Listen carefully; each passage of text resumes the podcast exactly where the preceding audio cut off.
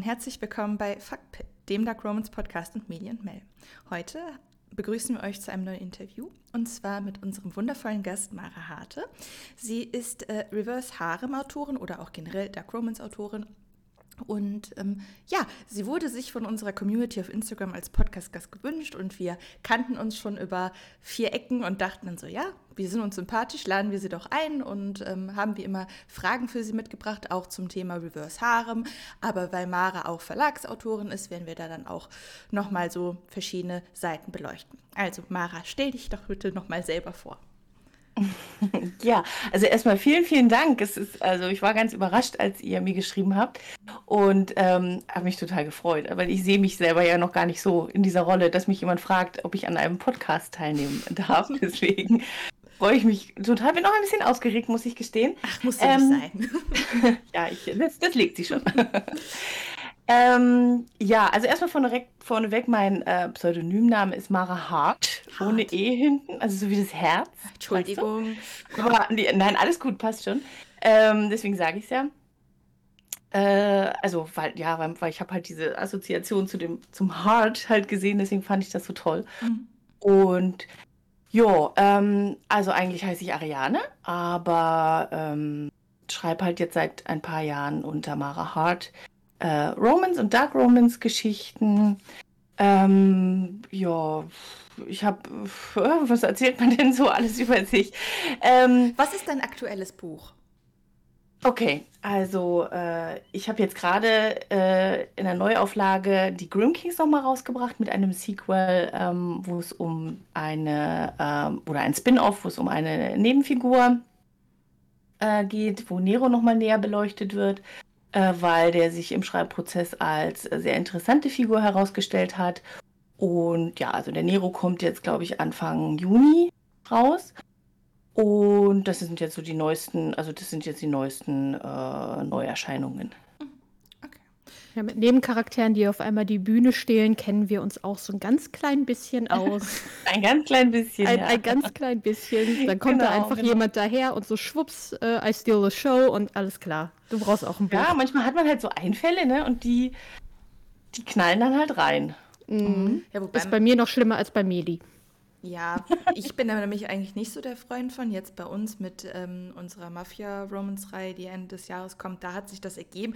Aber du sagst es immer, als würde das immer passieren. Aber es war tatsächlich nur bei Darker so. Und da bin ich auch ganz froh drum, weil ich das eigentlich nicht so gern mag. Bei mir passiert das bei meinen eigenen Büchern andauernd. Ich meine, guck dir Elements an. Da gab es zwei Spin-off-Novellen, da sind dann Charaktere reingekommen, von denen ich am Anfang noch gar nicht gedacht habe. Also ich kann mich nie zusammenreißen. Also bei uns, ich, ich streng mich an. Ich streng mich wirklich, wirklich, wirklich wirklich an.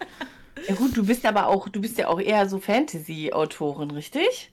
Also ich glaube, das mhm. ist ja dann nochmal was anderes, oder? Ja. Also ja, ich, ich ja. bin immer, ich bin, ich bin so fasziniert von, von äh, Fantasy-Autoren, weil äh, also ich liebe es zu schreiben und es ist voll mein Ding und es ist voll meine Leidenschaft, aber an, an die Ideen und die Kreativität, die finde ich ein, ein, ein Fantasy-Autor hat, komm, würde ich im Leben nicht drankommen. Also der, ich ziehe da immer den Hut davor.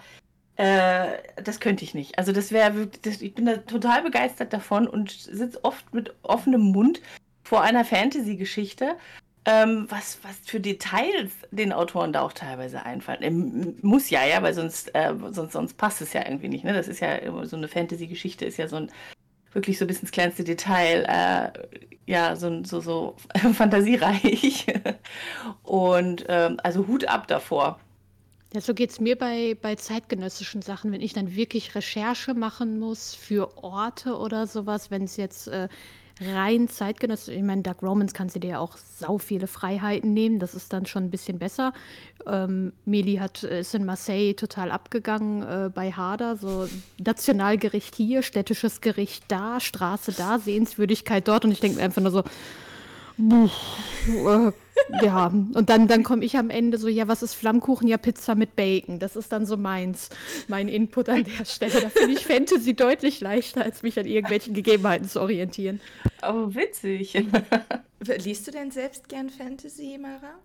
Äh, na, äh, lesen jetzt privat ehrlich gesagt gar nicht. Mhm. Äh, ähm, also das war jetzt noch bislang noch nicht auf meiner Agenda gestanden. Also hat mich jetzt auch noch nicht so richtig ähm, äh, geflasht, aber da wir ja immer noch im, in der Vorstellungsrunde sind. Fünf also Minuten ich, in der Vorstellungsrunde. Genau, genau. Quatschen können wir. Ähm, das stimmt. Also ich bin ja, also ich ähm, übersetze äh, auch, auch Bücher, Romane vom Englischen ins Deutsche und äh, oder prüfe bereits übersetzte äh, Romane, die vom Englischen ins Deutsche übersetzt worden sind, mhm. Äh, für eine Agentur und wir haben unglaublich viel Fantasy. Mhm. Ich finde richtig gute Fantasy, dass ich, äh, wenn ich das prüfe oder auch selber übersetzen muss, obwohl beim Übersetzen tue ich mich mal ein bisschen schwer, weil ja viele Sachen auch irgendwie so üblich sind. Ähm, wenn jetzt gewisse, ähm, gewisse Wörter oder gewisse Bezeichnungen oder sowas halt irgendwie üblicherweise so übersetzt. Aber wenn ich das prüfe, ich, ich liebe das. Es macht mir total Spaß. Aber ob ich mir jetzt ein Fantasy-Buch kaufen würde, glaube ich eher nicht. Äh, muss ich ja auch ehrlich gesagt nicht, weil ich habe die ja äh, in meinem Job. Mhm. Ähm, und ich, wir haben, finde ich, ein paar ganz, ganz tolle äh, Autorinnen, amerikanische. Und ich bin, ich sitze davor und denke so, wow, toll, bin begeistert. Das führt uns auch direkt zur ersten Frage, die dann wir auch dann überspannen können zu deinem Job. Wie bist du nach Dublin gekommen? Ähm, äh, vor, also ich, ich kenne Irland schon äh, von früher. Ich bin als Schülerin schon mal durch Irland gereist, äh, vorm Abi, mit einem Rucksack äh, und nur am Straßenrand schlafend. Und äh, war seitdem total geflasht von dem Land. Es ist, also es ist auch wirklich so. Also das sagt auch, ich, ich schwöre dir, es sagt jeder oder fast jeder, der einmal in Irland war, sagt, okay, du kommst wieder. Ja, also dieses Land packt dich einfach. Du bist so irgendwie, irgendwie hält es dich, ja, und du willst halt immer wieder hin. Und ich wollte immer wieder nach Irland und ähm, habe es aber irgendwie nie geschafft. Ähm, und mein Mann äh, ist auch eher so der, äh, wir fahren lieber in den Sommerurlaub, irgendwo wo viel die Sonne scheint. Mhm. Das hat jetzt Irland, äh, obwohl es nicht ganz so schlimm ist, wie man es vielleicht irgendwie denkt, aber es hat jetzt äh, natürlich äh, diesen Bezug nicht so sehr äh, zu bieten. Mhm. Ähm, aber er hat mir das dann irgendwann mal geschenkt, eine Reise nach Irland. Und dann sind wir zusammen nach Irland geflogen, haben ein paar Tage hier verbracht und es hat ihm, es hat ihn genauso gepackt. Und es hat ihm total gut gefallen. Und wir waren beide gerade so ein bisschen, äh, wir steckten beide gerade so ein bisschen in unseren Jobs äh, fest, wo wir, ja, wir waren nicht so richtig glücklich. Ich hatte, also ich, ich habe auch ein bisschen ähm, gesundheitlich unter meinem Job äh, gelitten. Kann ich ja gleich nochmal ein bisschen was dazu erzählen. Ähm, also wir waren halt einfach irgendwie gerade nicht so richtig happy.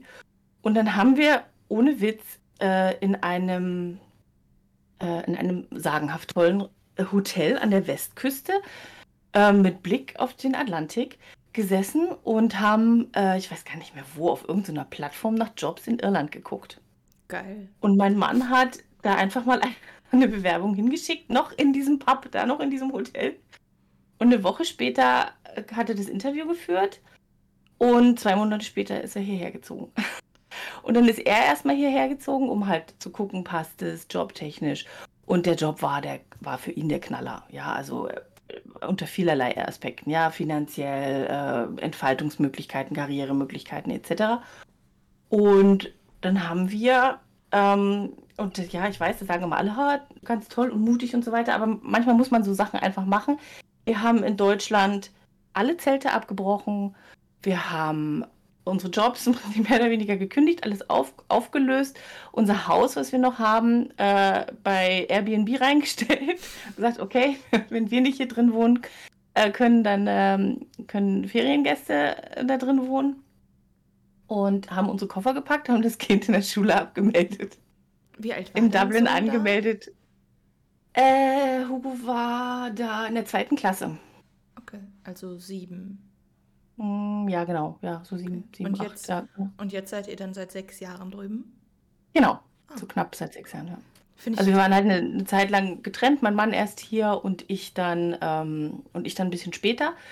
Äh, und wir haben, ja, wir haben ja unser Haus immer noch gehabt und haben wir ja auch bis jetzt immer, wir haben jetzt also jederzeit die Möglichkeit gehabt, zurückzugehen. Ja, also mhm. das war im Prinzip so unsere unser, unser Sicherheitsnetz.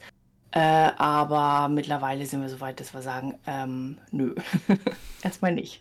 Finde ich super spannend, dass ihr so als Familie ausgewandert seid. Ja, mhm. finde ich auch krass.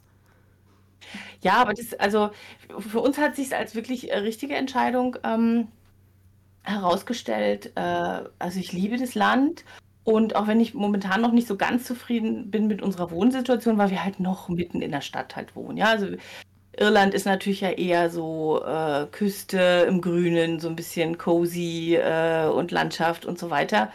Äh, das haben wir natürlich noch nicht, weil wir auch, wir sind halt nach Dublin gezogen, ähm, wegen des Jobs natürlich in erster Linie und auch wegen der Schule. Also Hugo, wir haben ihn auf eine, äh, auf eine deutsch-irische Schule gesteckt. Also er hat den deutschen und den irischen äh, Lehrplan gemacht, äh, weil ich das halt wollte. Ich wollte halt, dass er natürlich trotzdem noch ordentlich also Deutsch in der Schule halt lernt. Mhm. Und das gibt es halt nur in Dublin. Also das gibt es halt nicht auf dem Land. Mhm. Deswegen. Und äh, du hast ja, jetzt arbeitest du ja als Übersetzerin und als Proofreaderin. Mhm. Was hast du davor gemacht? Du, ich war Anwältin vorher. Nee. Ähm, ja. Für was denn? Du, ich war Straf, Strafrechtlerin. Also, ähm, ja, ist schon, ist schon eine kleine Kehrtwende, das ist richtig. ähm, ja, ich habe als, ähm, äh, als Strafverteidigerin schon auch gearbeitet, aber habe in erster Linie ähm, mich auf äh, Opferstrafrecht äh, spezialisiert gehabt und habe also Opfer von Kriminalstraftaten im, im Strafverfahren gegen den Täter dann ver vertreten. Und ähm, hat mir total Spaß gemacht, war toll. Also ich habe Gerichtsverhandlungen immer total geliebt. Äh, aber äh, ohne jetzt zu weit irgendwie dieses Juristische auszuholen, ja, aber um, damit ein Opfer sich einen Anwalt nehmen kann, äh, ähm, muss die Sache schon ziemlich heftig gewesen sein. Mhm. Also das geht bei normalen Betrugssachen oder ne, einer Körperverletzung nicht. Du musst, das müssen halt schon Straftaten von einem gewissen Gewicht sein. Das heißt, ich habe halt viel in Sexualstraftaten gesessen, in Mordstrafsachen und, ähm, und, und, ja, halt den, den, den üblen Sachen. Und es war eigentlich auch echt so mein Traumjob. Es hat mir auch wirklich ähm, Spaß gemacht, aber halt so nach ein paar Jahren habe ich dann halt schon gemerkt, es ist halt ne, wie so dieser stetige Tropfen auf den Stein, der den dann aushöhlt. Und es ist mir halt immer mehr ähm, ans Gemüt gegangen und ist mir halt immer mehr auf die, auf die Psyche geschlagen und irgendwann konnte ich halt nicht mehr abschalten. Ja, also mich hat das halt einfach verfolgt. Und es war dann zu diesem Zeitpunkt, wo wir in Irland waren, war es gerade ziemlich schlimm, weil ich da in einer ziemlich heftigen ähm, Mordsache gesessen habe und, ähm, und halt, also die Mutter der eine, eines, oh Gott, jetzt erzähle ich echt total krasse Sachen hier. Also die Mutter einer, eines ermordeten Mädchens saß halt neben mir. Und weißt du, ich, wenn du selber ja ein Kind hast, ich meine, ähm, dann, dann, man denkt dann immer, oh Gott, wie, wie, wie schafft man das? Wie kommt man, wie kommt man damit klar? Kann man überhaupt weiterleben und so weiter? Und es hat bei mir so stetig aufs Gemüt geschlagen. Und dann habe ich halt immer, okay, wenn ich jetzt die Chance habe, dann steige ich jetzt aus. Mhm. Und das, kann das ich, war kann so der ich total Punkt. gut verstehen. Kann ich ja. voll gut verstehen. Ich habe ja auch ähm, vor der Autorentätigkeit auf ähm, einer Intensivstation gearbeitet, halt auch mhm. Maximalversorger. Mhm. Und wir haben halt auch als allererstes so die typischen Vergewaltigungsopfer, mhm. Gewaltverbrechen, mhm. Schießereien, häusliche Gewalt und wenn es da dann mal so richtig abging und du quasi die Erstversorgung hattest, wenn die Leute wieder wach wurden, nachdem ein paar Kugeln reingeschossen wurden oder sonst was, das lässt einen nicht kalt. Also das kann, mhm. ich, kann ich total gut nachvollziehen. Und ähm, da war ich noch nicht Mama, aber ich glaube, würde ich das jetzt sehen und ähm, wäre jetzt ein Teenie oder sowas und ich würde auch sofort die Parallelen ziehen und da kannst du auch irgendwann nicht mehr abschalten. Mhm. Mir geht es ja schon teilweise bei Serien so, wenn es da um kleine Kinder geht, wo ich mir denke, oh, äh, ja, das, äh, das hittet jetzt doch auf einer ganz anderen Ebene, als es früher gehittet hätte. Genau. Genau. Ja, kann ich, ja. kann ich total gut nachvollziehen. Aber auch mega spannend. Ich habe es auch geliebt, so jetzt, das, das klingt immer total krank, wenn man sagt, so, so mit diesen ähm, ja, Opfern von Gewalttaten oder so zusammenzuarbeiten. Aber ich fand, das waren die ehrlichsten Menschen überhaupt auf dem Planeten. Ähm, ich habe total gerne mit diesen Leuten gearbeitet, weil du da war, da war nichts falsch dran. Also so manche versuchen sich ja immer zu verstellen oder irgendeinen Status raushängen zu lassen. Das waren einfach nur stinknormale Menschen in dem Moment, die sich so gezeigt haben, wie sie sind. Und das war total erfrischend, so traurig, wie es auch klingt. Mhm. Und du kannst halt was bewirken, ne? So, du hast halt irgendwie gemerkt, ja. dass äh, jetzt nicht alle, aber die meisten natürlich auch dankbar die Hilfe angenommen haben. Und das ist natürlich ein gutes Ja, Gefühl. total, total. Ich, ich habe jetzt gleich mehrere Fragen. ähm, das war klar. ähm, also du hast ja auch noch dein äh, Thriller-Pseudonym, beziehungsweise deinen Klarnamen, aber ja, du hast ja zwei. Autorenpseudonyme. Hast du dann zuerst Thriller oder zuerst Dark Romance geschrieben? Und hast du dann auch, denke ich mal, dann Inspirationen aus deinem früheren Job für die Thriller dann genommen? Ja, ja. Also ich habe angefangen, mein erstes Buch habe ich äh, veröffentlicht 2019, das war ein Krimi. Mhm. Und da habe ich in der Tat, ähm, also klar, ist schon eine fiktive Geschichte, aber Hauptfigur ist auch eine Anwältin, die, die nach Irland geht. Und ähm, da habe ich auch ähm, äh, so eine, so, so eine Story, die ich mal selber begleitet habe, so als, als Basic genommen, so als Thema. Mhm. Und so habe ich dann weitergemacht und ähm, habe jetzt ein paar Krimis und ein paar Thriller halt dann veröffentlicht und habe dann irgendwann, wo, gibt's ja, also in der Thriller-Gemeinschaft oder in der Krimi-Gemeinschaft gibt es so diese große Diskussion darüber, wie viel Erotik oder Sex oder überhaupt Liebe irgendwie in einem Krimi vorhanden sein darf. Mhm. Ja? Und da gibt es ja welche, die das total äh, negieren und sagen, nein, auf gar keinen Fall. Und bei mir habe ich gemerkt, dass es war, also es war mir irgendwie wichtig, auch so ein bisschen diese persönlichen Sachen zwischen zwei Figuren halt irgendwie reinzubringen. Und es wurde auch irgendwie teilweise immer so ein bisschen sexy. Und, und irgendwann kam, habe ich dann halt gedacht, okay, ich könnte ja einfach einen Krimi oder einen Thriller schreiben und mache aber daraus so eine, so eine Erotikgeschichte. Also bei mir war es im Prinzip mehr die Erotik, die ich da halt zuerst reingebracht habe. Und dann war ich halt in diesem Genre Erotik-Thriller. Mhm. Und so bin ich dann im Prinzip immer weiter in diese Dark Romance-Geschichte reingerutscht. Und, äh, und habe dann, ja, 2000, wann war ich, wann habe ich meine Sin Players rausgebracht?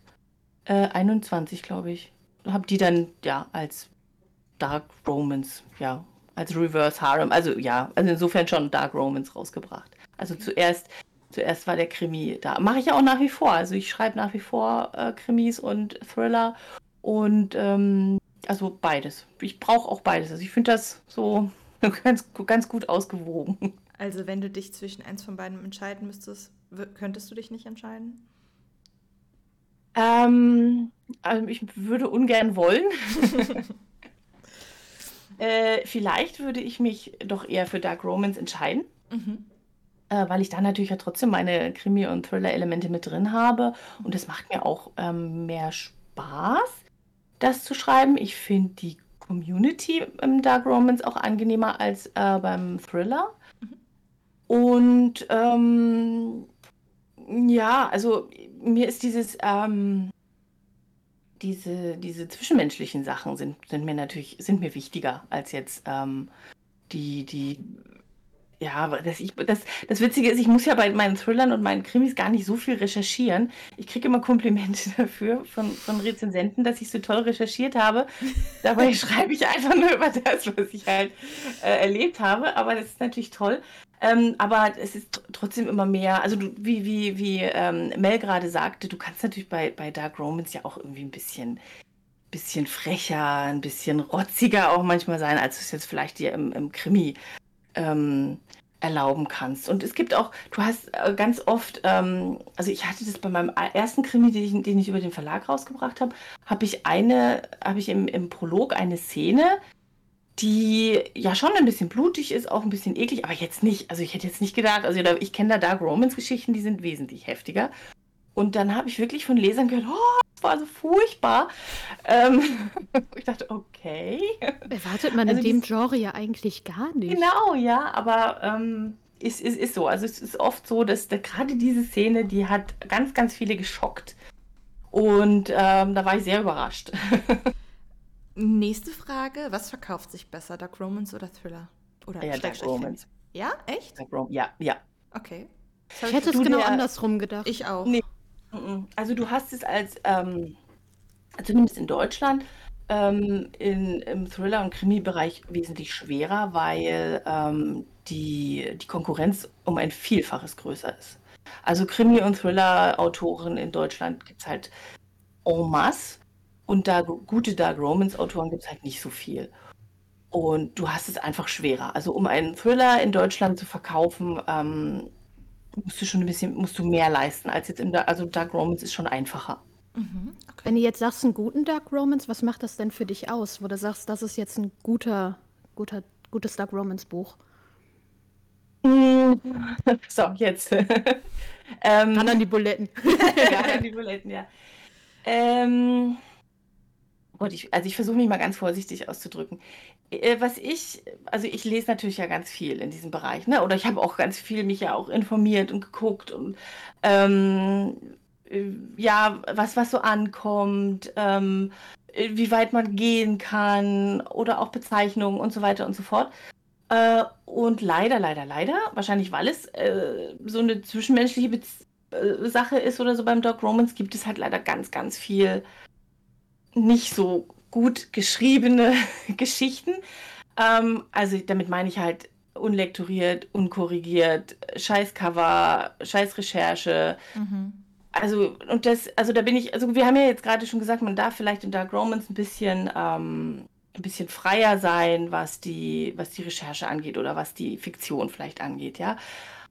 Ähm, aber mich stößt es ähm, ab, wenn, wenn halt offensichtlich was falsch ist. Also was so richtig, richtig falsch ist. Also ich, ich kann ja mal ein Beispiel nennen, was ist, das ist mir jetzt erst unlängst aufgefallen und ich hoffe nicht, dass ich sage keine Namen, keine Sorge.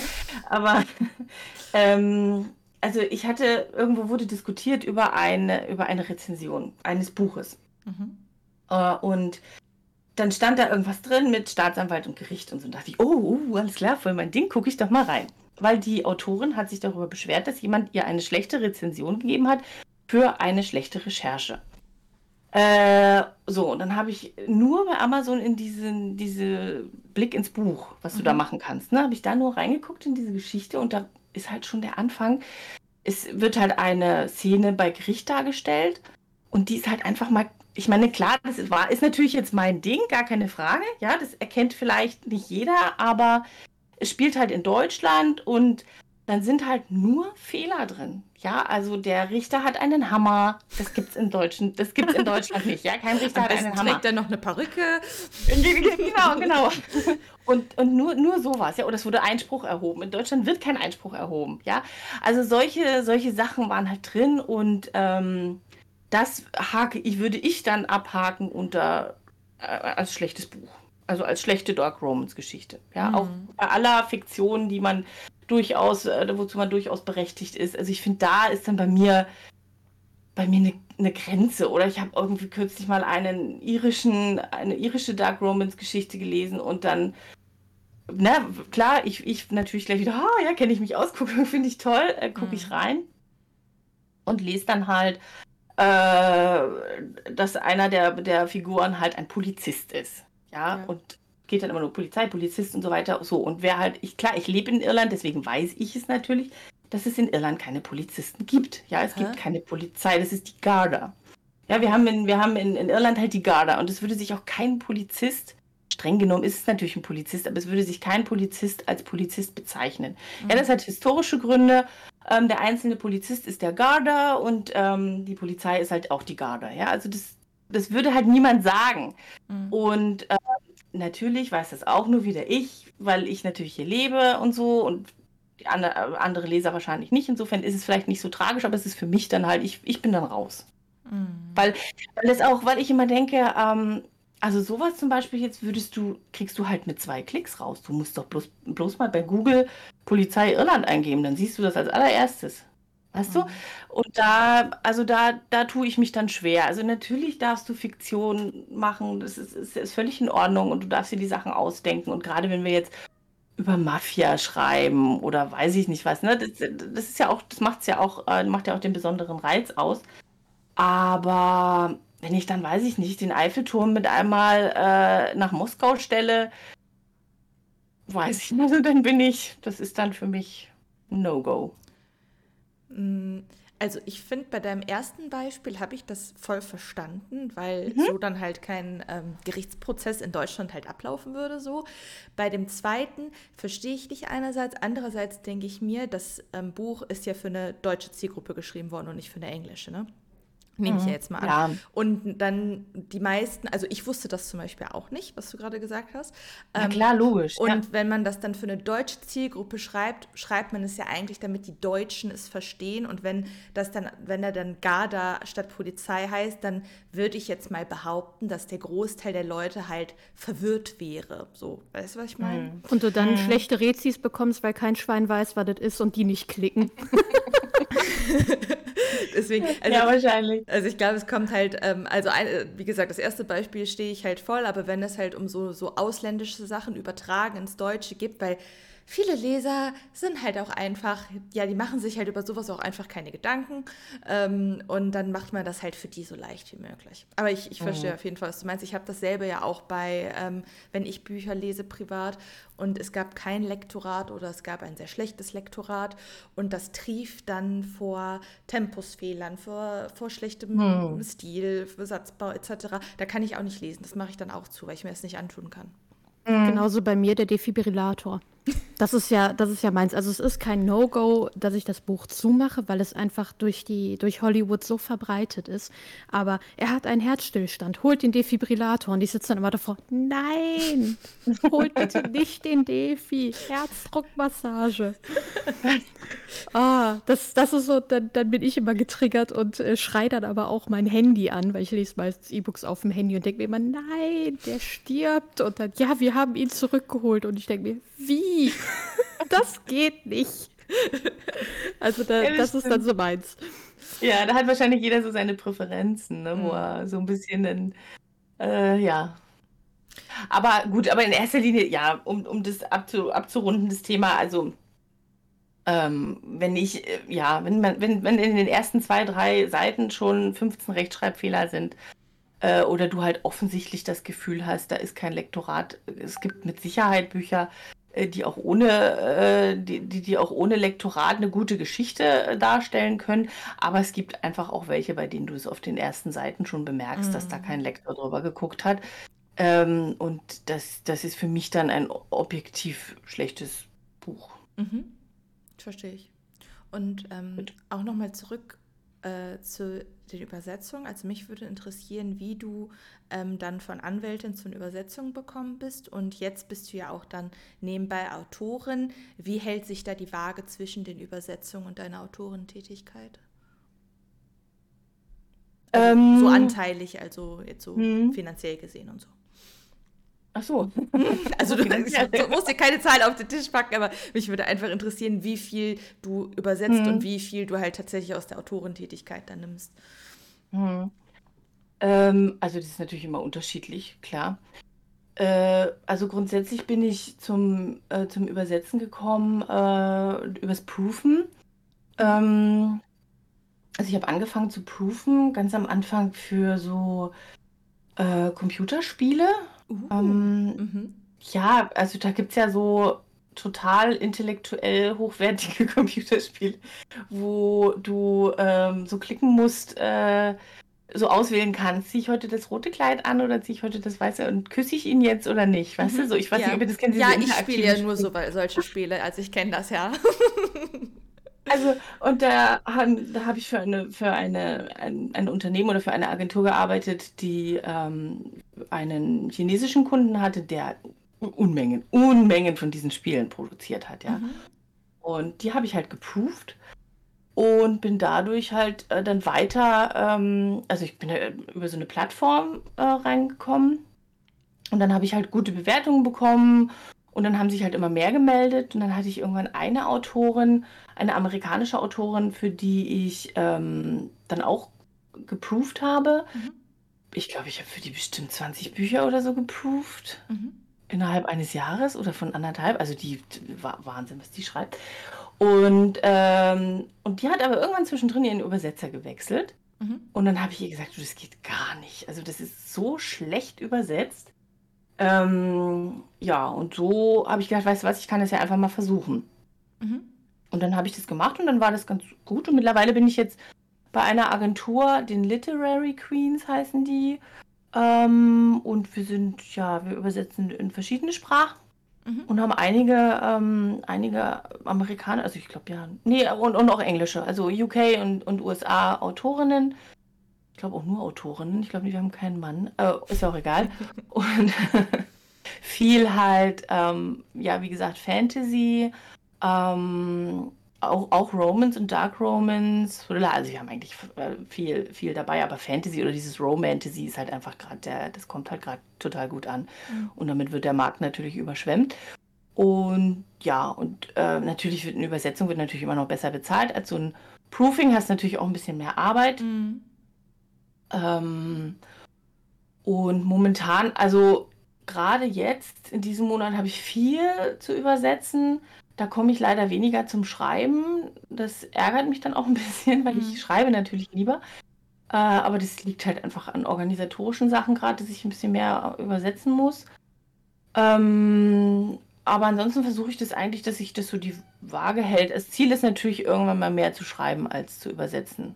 Mhm. Das ist so das, das, ähm, das Endziel. Mhm. Und finanziell ich habe mir das jetzt ehrlich gesagt nicht ausgerechnet. Also hält sich, denke ich, so ungefähr die Waage vielleicht. Ja, aber ist es eher so 50-50 oder 75-25? Ich bin da einfach neugierig, tut mir leid. ähm, na gut, ich habe ja jetzt gerade von, ähm, mehr, von mehr SP in den Verlag geswitcht. Deswegen ist es jetzt gerade vielleicht noch mehr, so vielleicht 60, 40 mhm. mehr Übersetzungen und Proofing als, als auch. Jetzt hast du ja schon das Stichwort Verlags-Self-Publishing gegeben. genau. Also ich, ich hatte ja natürlich dich auch auf Amazon mal ein bisschen gestalkt und du hast ja mehr im Verlag veröffentlicht als im SP, oder? Äh, mittlerweile schon jetzt, ja. Okay. Mhm. Und ähm, hast du im Verlag angefangen oder im SP? Äh, also ich habe meinen ersten Krimi im Verlag rausgebracht. Das war ein ganz furchtbarer Verlag. Ähm, deswegen bin ich danach, also es war der einzige, den ich über den Verlag rausgebracht habe mhm. und bin da deswegen dann ins SP gerutscht. Mhm. Äh, mit und habe ich da genau mit mhm. den Thrillern und, und auch meine ersten, also mein, die Sin Players, die erste Reihe ist auch im SP rausgekommen. Mhm.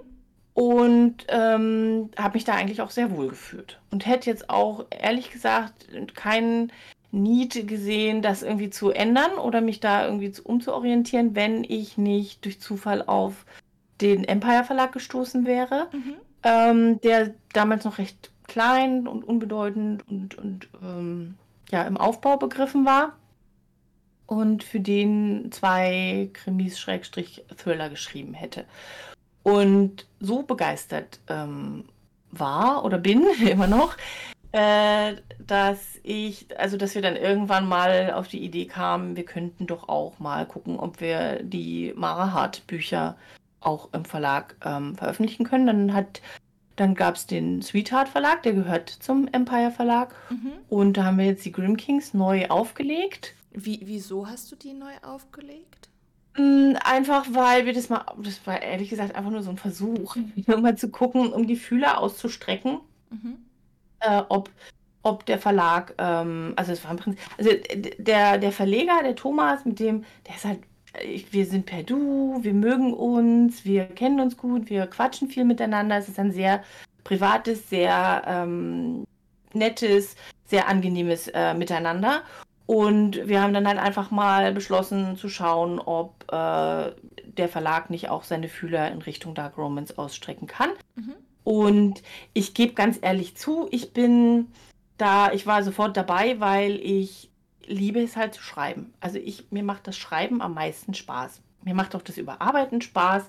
Ähm, aber ich habe keinen Bock auf diesen ganzen Marketing-Mist. Ja? Mhm. Das ist, mich ums Cover zu kümmern und dann Werbung und Buchsatz und all die ganzen Sachen, das ist alles echt nicht meins. Ich würde am liebsten einfach nur schreiben. Mhm. Und da bin ich natürlich froh, wenn jemand kommt und sagt, alles klar, wir übernehmen das für dich. Ja. Und ähm, ja, und deswegen habe ich gesagt, okay, alles klar, versuchen wir es. Nehmen, wir probieren es mal mit den Grim Kings. Die liefen allerdings im SP auch nicht so gut, muss ich gestehen. Ähm, die Simplayers waren eingeschlagen wie eine Bombe. Da war ich ja ganz überrascht. Meine erste Reihe und ähm, das lief Bombe. Ist beides und, Reverse Harem? Ja. Mhm und die Grim Kings. Ähm, also ja, da sind wir gerade so ein bisschen am eruieren, woran das liegt. Ja, also Es gibt so ein paar, wir haben so ein paar ähm, ähm, Ideen, warum das nicht so, so bombt, wie, wie, wie, sollte. Mhm. ähm, und ja, die nächste Reihe wird jetzt halt auch äh, über den Verlag erscheinen. Also, aber ich würde jetzt nicht ausschließen, dass ich nicht nochmal was im SP veröffentlichen würde. Ist der, aber, ist der Empire hm? denn, also ich kenne den Verlag nicht so gut, ist das ein kleiner mhm. Verlag oder ist das schon ein größerer Verlag mittlerweile? Naja, wo sie, also es ist natürlich jetzt kein Vergleich zu, was weiß ich, Lübbe mhm. oder Drömer Knauer oder so. Also es ist schon ein kleiner Verlag, mhm. aber es ist so, dass, ähm, ja, also sie haben jetzt einen Aufnahmestopp für, für Autoren, äh, weiß ich nicht, sagt man da verhängt, keine Ahnung, so dass sie, also die haben gut zu tun mit denen, also sie wollen halt mit denen zusammenarbeiten, die sie jetzt halt haben. Mhm. Und also ich, also ich fühle mich da sehr, sehr, sehr, sehr wohl. Äh, bin super zufrieden. Ich habe einen Haufen Mitspracherechte, ähm, was ich jetzt auch nicht so, so kannte. Ähm, also ich darf durchaus sagen, das Cover gefällt mir nicht. Ich darf Vorschläge bringen und ähm, ich habe meine eigene Lektorin mitgenommen. Das war mir zum Beispiel auch wichtig. Mhm. Ähm, ich hatte mal, äh, meine Sinplayers wollte mal eine Autorin, äh, eine, Entschuldigung, eine, einen Verlag haben. Äh, ähm, ein sehr spezieller Verlag. Und da habe ich dann halt angesprochen, da kann ich denn meine Lektorin mitnehmen? Und da sagte die zu mir, äh, nee, das macht sie alles selber. Und da habe ich dann gedacht, okay. Kennt man ähm, den Verlag? Die kennt man. Okay, mhm. alles klar. Aber egal. Ja, du, es hat jeder seine Daseinsberechtigung. Mhm. Also jeder sollte es so machen. Ich würde da niemand, niemals jemandem reingrätschen, aber es ist halt echt nicht meins. Mhm. Ähm, insofern bin ich da sehr, sehr glücklich. Also ich will, ja, also ich möchte da, freue mich darauf jetzt auf die nächste Reihe. Da werden vielleicht diese Woche schon, wird vielleicht schon das erste Cover kommen. Das ist dann immer ganz aufregend, finde ich. Und wird das also auch, ich will den nicht mehr. Wird das auch Reverse Harem sein oder was anderes? Ja. ja Haben wir hier die Queen von Reverse Harem zu Gast heute. Ja. da, da, da, da, interessiert mich jetzt aber auch, also ähm, wie, wie, wie, woher kommt deine Faszination für Reverse Harem und dass du so viele Reverse Harem reinschreibst? Hm, naja, ähm, ich finde das total spannend, das, ähm, das Genre. Ähm, ich, also ich liebe beim Bücherschreiben in erster Linie äh, die, meine Figuren. Also ich finde es total spannend, äh, Figuren zu entwickeln und ähm, die Figuren sich entwickeln zu lassen und verschiedene Charaktere halt zu formen. Mhm.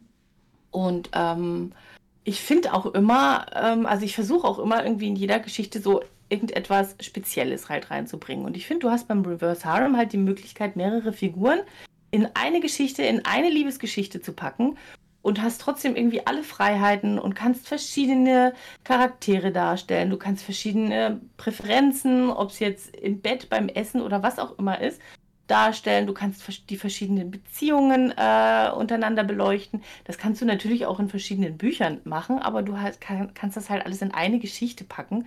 Und das finde ich halt irgendwie spannend. Mhm. Und ähm, gibt es für dich so eine magische Zahl ähm, bei den männlichen Anwärtern? Wer, wer hast, oder gibt es immer verschiedene Anzahl an Männern in deinen Reihen? Hm, also bislang hatte ich nur äh, drei Männer und eine Frau. Mhm. In der neuen Reihe werden es vier. Mhm. Äh, und ich glaube, damit habe ich meine Grenze erreicht. Also mhm. das ist schon, schon schwierig. Ähm, mhm. Also auch die auseinanderzuhalten. Du musst das ja auch so darstellen, dass der Leser nicht dann immer noch da sitzt und denkt, hä?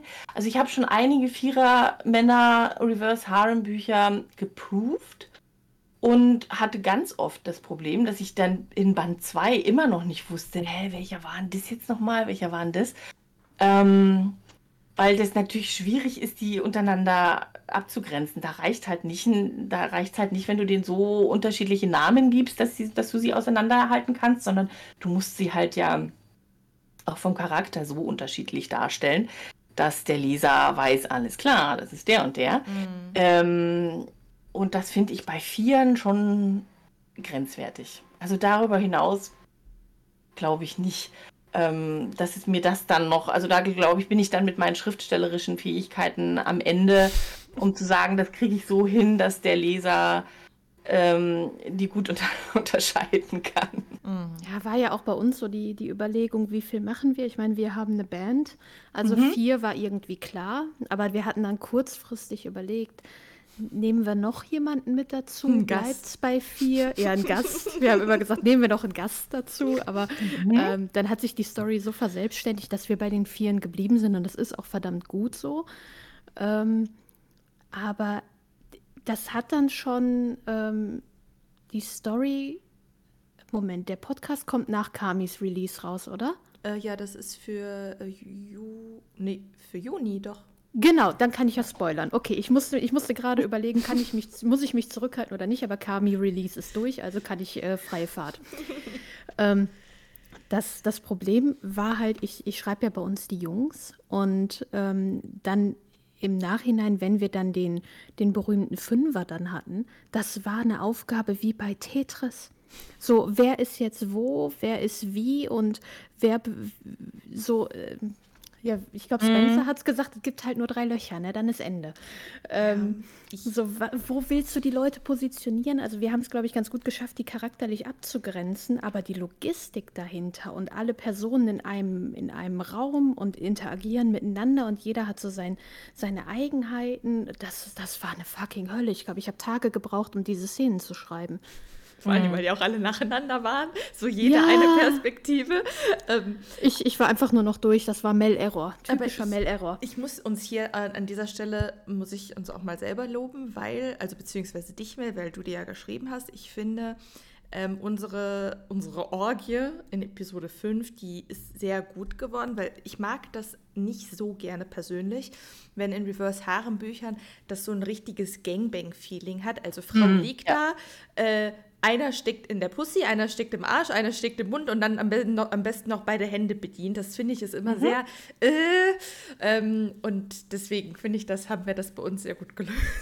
Ja, das, das ist schwierig, dass man das nicht degradierend macht. Mhm. Also da mhm. habe ich halt auch so ein paar Stories gelesen, wo ich mir dachte, okay, also da ist jetzt die Frau komplett entwürdigt. Also äh, überhaupt nicht mehr möglich, sich irgendwie zu äußern oder was auch immer. Und das nimmt mir dann auch so diesen, diesen Spice daraus. Mhm. Irgendwie, also, das, das finde ich dann schade.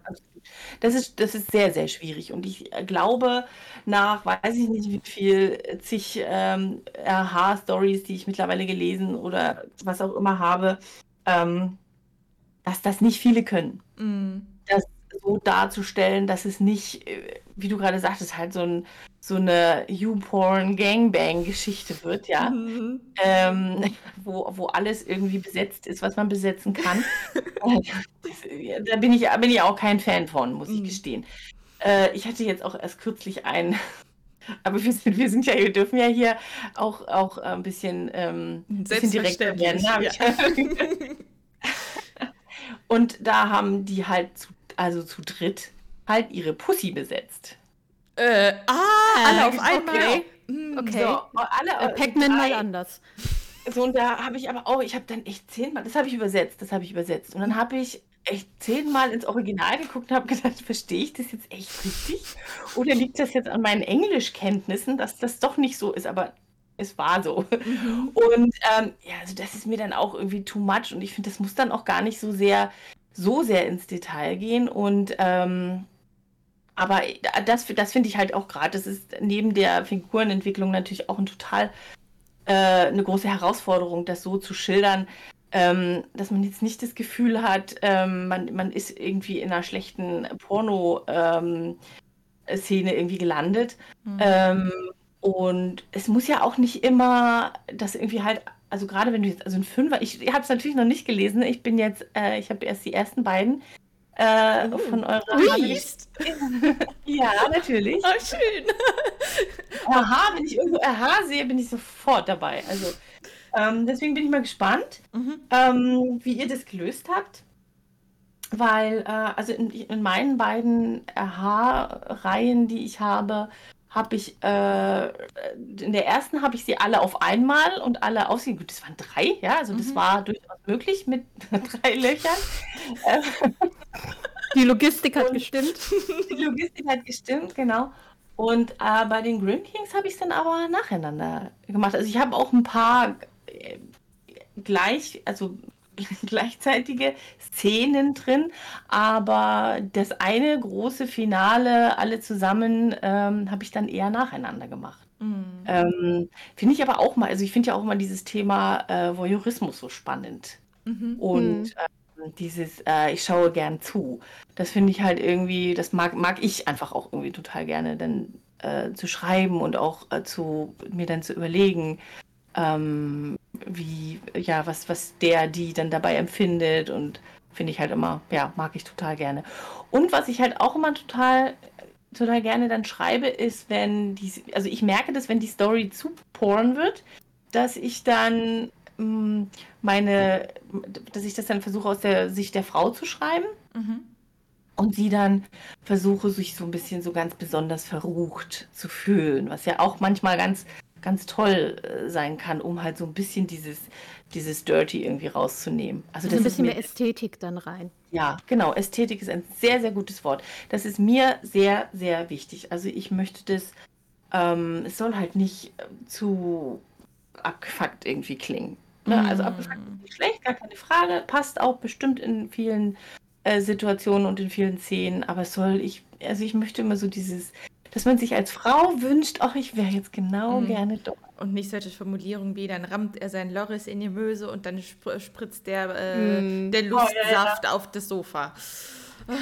Ja, oder also, was ich jetzt auch mal, das, das fand ich auch ganz schlecht umgesetzt, da haben sich dann die Männer unter sich äh, die haben sich während des Aktes unterhalten und über sie geredet, als wäre sie überhaupt nicht da. Okay. So, also der eine hat dann so Anweisungen gegeben, so von wegen, so, na, am besten du nimmst das Loch und dann nimmst du das und dann dreh dich doch mal so und wenn du dein Bein über sie spreizt, dann klappt es.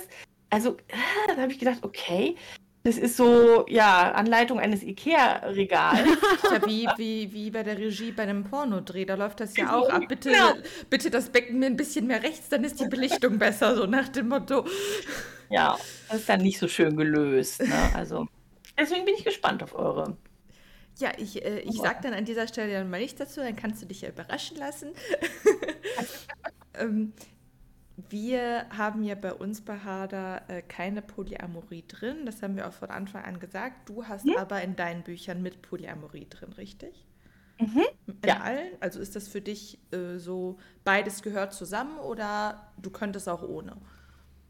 Nö, das gehört nicht zusammen. Ich mhm. mag es einfach gerne. Also ich, weil ich ja viel, also ich mag ja dieses Zwischenmenschliche. Gut, das muss jetzt ja nicht unbedingt immer Liebe heißen. Mhm. Ähm, aber in meinen beiden Reihen, in denen ich, ähm, also die ich jetzt bisher veröffentlicht habe, hat sich halt angeboten. Mhm. Und äh, ich, also ich mag das gern. Mhm. Mir gefällt es. Also das dann auch so, weil ich das auch thematisiert habe. Also es ist aber gerade bei den, bei den, äh, bei den Grim Kings ist es auch ein Thema der Geschichte. Die Frage, ähm, funktioniert das überhaupt? Mhm. Ne, Männer zu lieben oder sich auszutauschen und, und, und halt, oder ne, wie, wie funktioniert das auch unter den Männern? Also mhm. nicht nur, dass die, die Männer einzeln halt irgendwie auf die Frau stehen und sich in sie verlieben, sondern halt auch untereinander, welche Gefühle auch immer hegen. Ähm, das, das ist halt Thema, Thema der Geschichte auch. Mhm. Also insofern hat sich das halt angeboten. Und in meiner neuen Reihe ähm, wird es auch wieder, also es wird auch wieder auf Polyamorie hinauslaufen, aber es wird noch ein bisschen schwieriger werden. Mhm. Es wird noch ein bisschen trickiger. Und ich habe auch erstmalig ähm, eine schwule Szene mit drin. Uh. Uh. ja, das fände ich ja auch, äh, während du das gesagt hast, habe ich da drüber nachgedacht, dass es ja eigentlich auch mal was wäre, wenn das halt wirklich ein äh, Reverse Harem ist, aber dann, wo auch die Männer dann miteinander interagieren. Also wo alle dann mhm. quasi alle mit allen. Das wäre ja auch irgendwie mal spannend. Mhm. Also schon, ja. Also ich, das ist ja auch immer so ein Prozess. Ich weiß nicht, ob ihr das äh, bestimmt auch, ne? Dass man ja je mehr man schreibt und je mhm. mehr man dabei ist, dass man natürlich auch irgendwie mutiger wird, ne? Ja, voll. Und äh, bisschen experimentierfreudiger auch. Und ähm, also mit schwulen Szenen ähm, habe ich mich bislang noch, noch schwer getan. Also das war bislang halt einfach irgendwie so meins. Mhm. Und ähm, aber ich habe es jetzt mal, also die schlafen nicht miteinander, aber sie fummeln, sagen wir es mal so. Und ähm, auf ihre Initiative hin. Mhm. Auch. Und das fand ich halt irgendwie mal ein total spannendes Thema. Also Ja, wir haben die Lanze bei Gay Romance ja schon gebrochen, weil bei unserer Mafia-Reihe Bonsai ist Gay Romance. Also ich glaube, da, da haben wir jetzt keine Hemmung mehr auf jeden Fall. Aber wir haben das halt nach Hader geschrieben. Wenn es andersrum gewesen wäre, wer weiß, vielleicht wäre da ja auch was passiert. Mhm, genau. Ja, obwohl bei unseren Jungs hätte das nicht gepasst. Nee, wahrscheinlich. Das ist, äh, aber das ist wieder Charakterentwicklung. Ähm, Finde ich auch gut, dass du sagst, es muss nicht auf Polyamorie hinauslaufen, weil manchmal, also in, ich sag mal so Mainstream-Reverse-Harem-Büchern habe ich so das Gefühl, es muss. Es ist so eine Checkbox, die abgehakt wird und ob es passt oder nicht, es muss zwangsläufig darauf hinauslaufen. Das finde ich immer so schade, wenn man den Charakteren nicht die Luft zum Atmen gibt, selber zu entscheiden ähm, so, wo geht die Reise jetzt hin, wie entwickelt sich das, sondern es ist ein Mädel, alle Jungs müssen auf sie stehen, es endet in Polyamorie. Ähm, am besten hat sie an jedem Finger einen Ring von einem Typen, weil heiraten darf sie, äh, darf sie die ja nicht. Und ähm, äh, Checkbox hier, Checkbox da, aber ob es letzten Endes zu den Charakteren passt oder so, das ist so selten, dass man wirklich da so eine runde Story hat, wo Polyamorie Sinn macht, außer dass es ein Plot-Device ist. Finde ich zumindest. Ähm, ja, also ich gebe dir da recht. Deswegen sage ich ja auch, also es muss nicht, aber ich habe, also bei mir war es zumindest bislang noch nicht, ähm, noch nicht, noch nicht Thema, dass es nicht darauf hinausgelaufen wäre. Äh, also ich bin halt auch grundsätzlich ein Happy End. Ähm, Fan, zumindest bei Dark Romans, bei meinen Thrillern witzigerweise nicht, aber ähm, beim Dark Romans habe ich halt gern so ein bisschen, nicht rosa-rot, aber halt so ein, ähm, wir finden irgendwie einen gemeinsamen Abschluss und das, das hat zumindest in meinen beiden Reihen hat es einfach, es hat einfach auch gepasst dazu. Mhm. Und aber mm, nö, also es muss jetzt nicht grundsätzlich, aber es ist, ich finde es schön bislang. Also ich kann, ich überlege auch gerade, ob ich mal eine Geschichte gelesen habe, wo es, also wahrscheinlich dann ja bei eurer, aber da bin ich noch nicht dabei, wo es dann, ich glaube, ich fände es schade dann. Also ich weiß ja jetzt, ich glaube, ich habe so eine Ahnung, worauf es bei euch ähm, hinauslaufen wird. Und ich glaube, ich glaube, ich fände es schade, wenn dann einer ja, ich muss, also ich bin ja auch so ein schrecklich eifersüchtiger Typ, ne? Mhm. Also ich bin, ich, ja, ich finde das ganz, ganz furchtbar. Also wenn, wenn ich Geschichten lese, wo dann der Love Interest mit irgendeiner anderen rummacht oder so, das ist ja auch sehr beliebt. Boah, das Thema, ne? kann ich aber auch gar nicht. Oh Gott, wisst ihr, wie mir das Herz stehen geblieben ist, als ich das da. Also ich darf, nee, ich darf ja nicht sagen, oder? So, also als ich das jetzt mit Jackson, das hat das, das ist ja wirklich eine ganz, ganz kurze Szene bei euch im zweiten Buch. Mhm. Und äh, da bleibt mir das Herz stehen. Da ich sage, nein, bitte nicht. Aber, Kami auch. Aber das finde ich ist super spannend, weil äh, an sich stimme ich dir voll zu. Ich mag das gar nicht, wenn irgendwie schon Love Interest und Prota schon anbandeln und dann macht er doch noch mal einen Abstecher bei einer anderen, so nach dem Motto. Mhm. Aber bei Kami und Jackson, da läuft ja noch nichts zwischen denen. Deswegen finde ich das an dieser Stelle, kann ich das jetzt nicht nachfühlen, muss ich sagen. Ja, aber ich weiß ja, dass was laufen wird oder ich hoffe ja, dass irgendwann mal was laufen wird und deswegen finde ich das jetzt schon ganz furchtbar. schon in advance, so nach dem Motto. Genau, und das war volle Absicht von mir. Das ja. war volle Absicht, dass man in dem Moment denkt, boah, scheiße, ey, was macht der da? Warum, du Sausack? Und äh, ja, dass Kami dann halt so richtig schönen Grund hat auszuflippen. Ich liebe es, Kami zu provozieren. Ich ja, eben, also das glaube ich. Das heißt, das hat man auch gemerkt, da stand, ich habe irgendwas gelesen mit, mit diesem Blick, den er da irgendwie, dieses Grinsen, was er da so irgendwie in einem Mundwinkel hatte, als er sie entdeckt hat. Äh, ich, ich glaube, schreiben tue ich sowas total gerne. Also das glaube ich, das macht total Spaß. Ähm, ich habe das jetzt auch in meiner Vierer-Geschichte in der neuen Reihe dann auch so, dass der eine nicht so, so will. Und der hat auch noch so eine, so eine Geschichte da am Laufen. Und äh, ich glaube, ich freue mich da auch schon total drauf, ähm, die, diesen, diesen Konflikt, dann irgendwie so diesen Schmerz, äh, den sie hat, zu schreiben. Aber ich lese es nicht gerne. Mm. Ich, ich hatte, bin dann halt immer sehr. Hm. Ich hatte das gerade bei der, bei der Fantasy-Story, die ich vorab lese. Da hat die Brot am Anfang was mit einem Typen und die sind mega cute zusammen und so. Aber ich wusste halt schon vorab, okay, der ist aber nicht das eigentliche Love Interest. Das eigentliche Love Interest, das kommt erst später.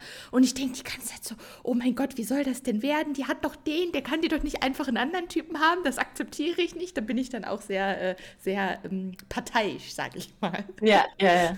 Was meinst du mit Vorab? Lesen? Ist das Testlesen oder was, was ist das vor? Was machst du da? Ähm, so äh, Blogger-Exemplarmäßig. Also das, Ah, ist, okay. das ist meine amerikanische Kundin, für die ich ja auch übersetze. Deswegen finde ich das auch super Mhm. spannend, ähm, ja, dass du auch übersetzt. Mhm. Weil bei ihr ist halt jetzt so, dass die, die Thematik, also sie hat halt eine siebenteilige Fantasy-Reihe geschrieben, die ist auch noch nicht komplett veröffentlicht, aber wird sieben Teile haben. Und die Bücher sind halt auch alle richtig dick. Also Band 1 hatte 500 Seiten, Band 2 700 und Band 3 wird 1000 Seiten haben. Uh, Und okay. die ist halt im SP, äh, also Mhm. nicht über, also die macht halt alles alleine und ähm, sie überlegt halt jetzt schon, also Band 1 und 2 habe ich übersetzt und Band 3 hat sie jetzt erstmal abgesagt, weil ähm, es ist natürlich extrem teuer und Mhm. die Bücher verkaufen sich halt nicht so, wie sie es halt auf dem englischen Markt tun. Aber man kann die beiden Märkte halt auch einfach nicht vergleichen. Ne? Nee, nein, kannst du nicht, ja. Und äh, deswegen, ähm, wie hast du das? Hast du auch eng Kontakt mit den Leuten, bei denen du übersetzt, oder ist, läuft das alles über die Agentur ausschließlich? Ähm, teils, teils. Also mit manchen habe ich äh, Kontakt, manche dann nur über die, über die Agentur, aber wir sind sehr, also wir sind sehr familiär insofern, ähm, wenn sich da mal was ergibt, schon. Äh, ähm, ja, also ich, man kann das total unterstreichen. Also oft ist es so, dass viele amerikanische ähm, Autorinnen dann kommen und sagen, wir haben oder denken, wir haben nur auf sie gewartet und sind dann Mhm. überrascht, dass es nicht der Fall ist. Ähm, und wieder andere, wenn ich dann sehe, die hauen dann da ihre Bücher auf den deutschen Markt und das geht dann ab wie Schmitz Katze, Mhm. denke ich so, warum? Wie machen die das? Ja, also ähm, das ist schon, ja, also vor allen Dingen sind es halt viel. Ne? Es wird natürlich, da wird sich wahrscheinlich auch auf unserem Buchmarkt, denke ich, in den nächsten Jahren auch einiges ändern, wenn jetzt so viele äh, oder immer mehr halt irgendwie dann ihre, ihre Fußstapfen auf Amazon.de äh, hinterlassen. Mhm. Ähm, aber klar, du kannst natürlich, also ich bin ja auch dabei, so ein bisschen andersrum zu machen. Ich habe jetzt den ersten Thriller äh, äh, übersetzt und ähm, äh, auf Amazon.com rausgebracht, auf Englisch. Mhm. Und das läuft schon auch. Also das, Okay. der, der Markt ist halt gigantisch groß und du hast es schon, schon schwerer, ähm, da überhaupt Fuß zu fassen. Aber dann läuft das. Also das ist wirklich, ähm, also das muss man wahrscheinlich auch einfach mal dann wagen, Mhm. äh, diesen Sprung, weil da lässt sich auf jeden Fall auch äh, Geld verdienen, definitiv. Weil es halt, überleg mal, wie viele deutschsprachige Leser es gibt und wie viele englischsprachige Leser. Du hast ja nicht nur, du hast ja nicht nur USA, du hast ja Kanada, Australien, UK, Mhm. theoretisch sogar Indien, ja. naja, die auch, auch die, äh, was übrigens auch ein sehr interessanter Markt ist, ist dann Russland, weil die auch alle auf ähm, Englisch lesen, weil natürlich viel reglementiert ist, ne? Mhm. Ähm, also da, da ist für uns eigentlich auch noch ganz viel, ganz viel äh, äh, Luft nach oben. Das finde ich super spannend, dass du das sagst, weil ich jetzt auch schon von anderen Autoren mitbekommen habe, die von Deutsch auf Englisch gegangen sind. Dass es also auch zum Beispiel im Dark Romance-Bereich oder Romance-Bereich generell, dass es bei denen halt nicht so lief. Einfach allein wegen, also nicht wegen den Büchern an sich, sondern allein wegen Marketing halt. Ähm, hast, hast du denn dann auch da noch einen anderen Instagram-Account dann jetzt dafür aufgezogen oder wie machst du da dann? Nee. deine- Okay. Nein, nee, also ähm, das, oh nee, das würde den Rahmen sprengen. Ich schaffe es ja schon mit zwei Accounts nicht, beziehungsweise, beziehungsweise drei. Da komme ich ja schon gar nicht hinterher. Ähm, das habe ich nicht gemacht. Und man darf ja auch nicht vergessen, Instagram ist ja auch nur, ja, ist ja im Prinzip nur ein Teil ne, Mhm. deines Marketings. Es ist natürlich ein sehr, sehr profitabler und guter erster Schritt, aber ähm, ich glaube, auf dem amerikanischen Markt, also ich jetzt bei dem Thriller war ich total überrascht, wie, wie gut das Ding auf ähm, Goodreads lief. Mhm. Ähm, also da machen ganz viele amerikanische Autoren. Aber klar, du musst natürlich was tun, weil du gehst halt unter. Ne? Der, der Markt ist ja so, so, so gigantisch groß, Mhm. dass du natürlich mehr tun musst äh, am Anfang als, ähm, äh, als jetzt andersrum, als jetzt vielleicht auf dem deutschen Markt. Und da wisst ihr ja wahrscheinlich schon, wie, wie, wie, man da dranbleiben muss, nicht wahr? Ja, also auf dem internationalen tatsächlich nicht. Also deswegen interessiert mich das auch gerade. Weil klar, wenn du in deinem eigenen äh, Territorium bist, so, da hast du ja zigtausend Möglichkeiten. Aber wenn man jetzt, du hast ja gar keine Kontakte irgendwie zu amerikanischen oder englischsprachigen Lesern, deswegen erzähl ruhig ein bisschen mehr. Ja, das musst du dir halt, das baust du dir halt auf. Ne? Du fängst ja im Prinzip, du musst ja auch als, in, in Deutschland, wenn du erstmalig als Autor auftrittst, dir eine Community aufbauen und so musst du das natürlich auch genauso ähm, äh, in, in den Staaten oder in UK machen. Mhm. Es gibt allerdings, also du musst vielleicht auch ein bisschen Geld in die Hand nehmen. Ja, also. Mhm. Also das, nicht äh, da, kostenloses Social Media Marketing, Nein. sondern eher bezahlt. Also Nein, zum Beispiel. Ads schalten oder so. Mhm. Ja, mhm. oder auch, also es gibt unglaublich viele Plattformen, die, bei, die halt Arc-Reader anbieten. Ne? Mhm. Also du kannst dich da halt listen lassen und, ähm, und gibst dann halt deine, deine Arc, äh, deine Arc, äh, 1, 2, 3 Arc-Exemplare raus und äh, ja, und kannst dadurch halt dann Leser und vor allen Dingen halt erstmal Rezensionen generieren. Das ist mhm. ja das, was du brauchst. Du brauchst halt Rezensionen.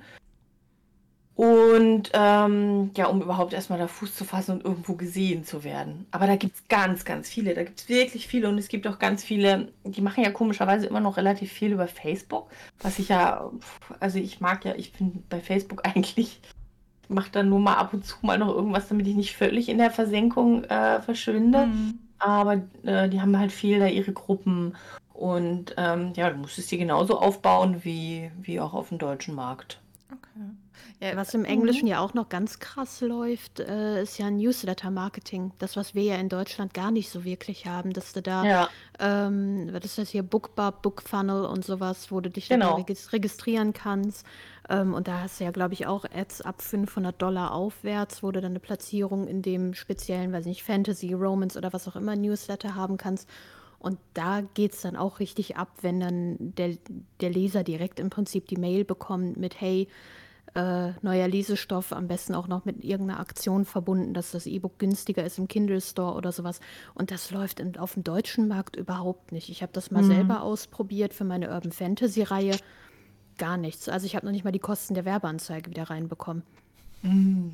Also das mhm. lief überhaupt gar nicht. Also ich denke, es war auch einfach die falsche Zielgruppe oder eben auch zu groß gefasst. Ähm, und äh, primär Spam, aber so wie es äh, auf dem englischen Markt läuft, da können wir in Deutschland nur von träumen. Ja, hm. zwei Autorinnen, die ich äh, von Deutsch auf Englisch gegangen sind, die haben halt eine Marketingagentur in Amerika beauftragt Mhm. Das hat irgendwie 300 Dollar gekostet und die haben dann halt die Arc-Reader ähm, organisiert und, äh, und haben auch selber noch so ein bisschen, das selber so ein bisschen gepusht, aber das hat halt irgendwie gar nichts gebracht. Und beide waren da super enttäuscht von. Und dann denke ich mir so, ja, wenn sowas nichts bringt, dann, dann halt dann vielleicht doch eher dann plattformbezogen, dann direkt auf Amazon oder so.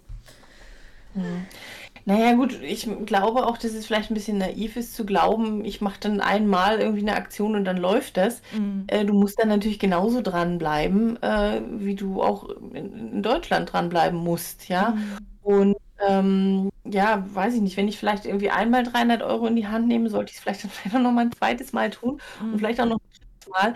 Ähm, es ist natürlich hart, gar keine Frage. Also nicht umsonst gibt es ja auch diese Agenturen wie Sand am Meer, die sich damit ja wirklich eine goldene Nase verdienen, weil wir das gar nicht, wir als Autoren das ja gar nicht leisten können. Also mhm. Zeit haben wir ja gar nicht und vor allen Dingen auch nicht das Know-how, äh, weil das ist ja alles so schnelllebig und ähm, so auch so undurchsichtig. Du, wie du vorhin selber gesagt hast, ähm, weißt du gar nicht, warum äh, das eine Buch läuft und das andere nicht. Ja, mhm. also du kannst, du steckst dann nicht und nicht umsonst gibt es da ja einen Haufen Experten und selbsternannte Experten, die sich damit, die sich da die Köpfe zerbrechen und Algorithmen auseinandernehmen, äh, um zu wissen, warum äh, funzt das da und da nicht.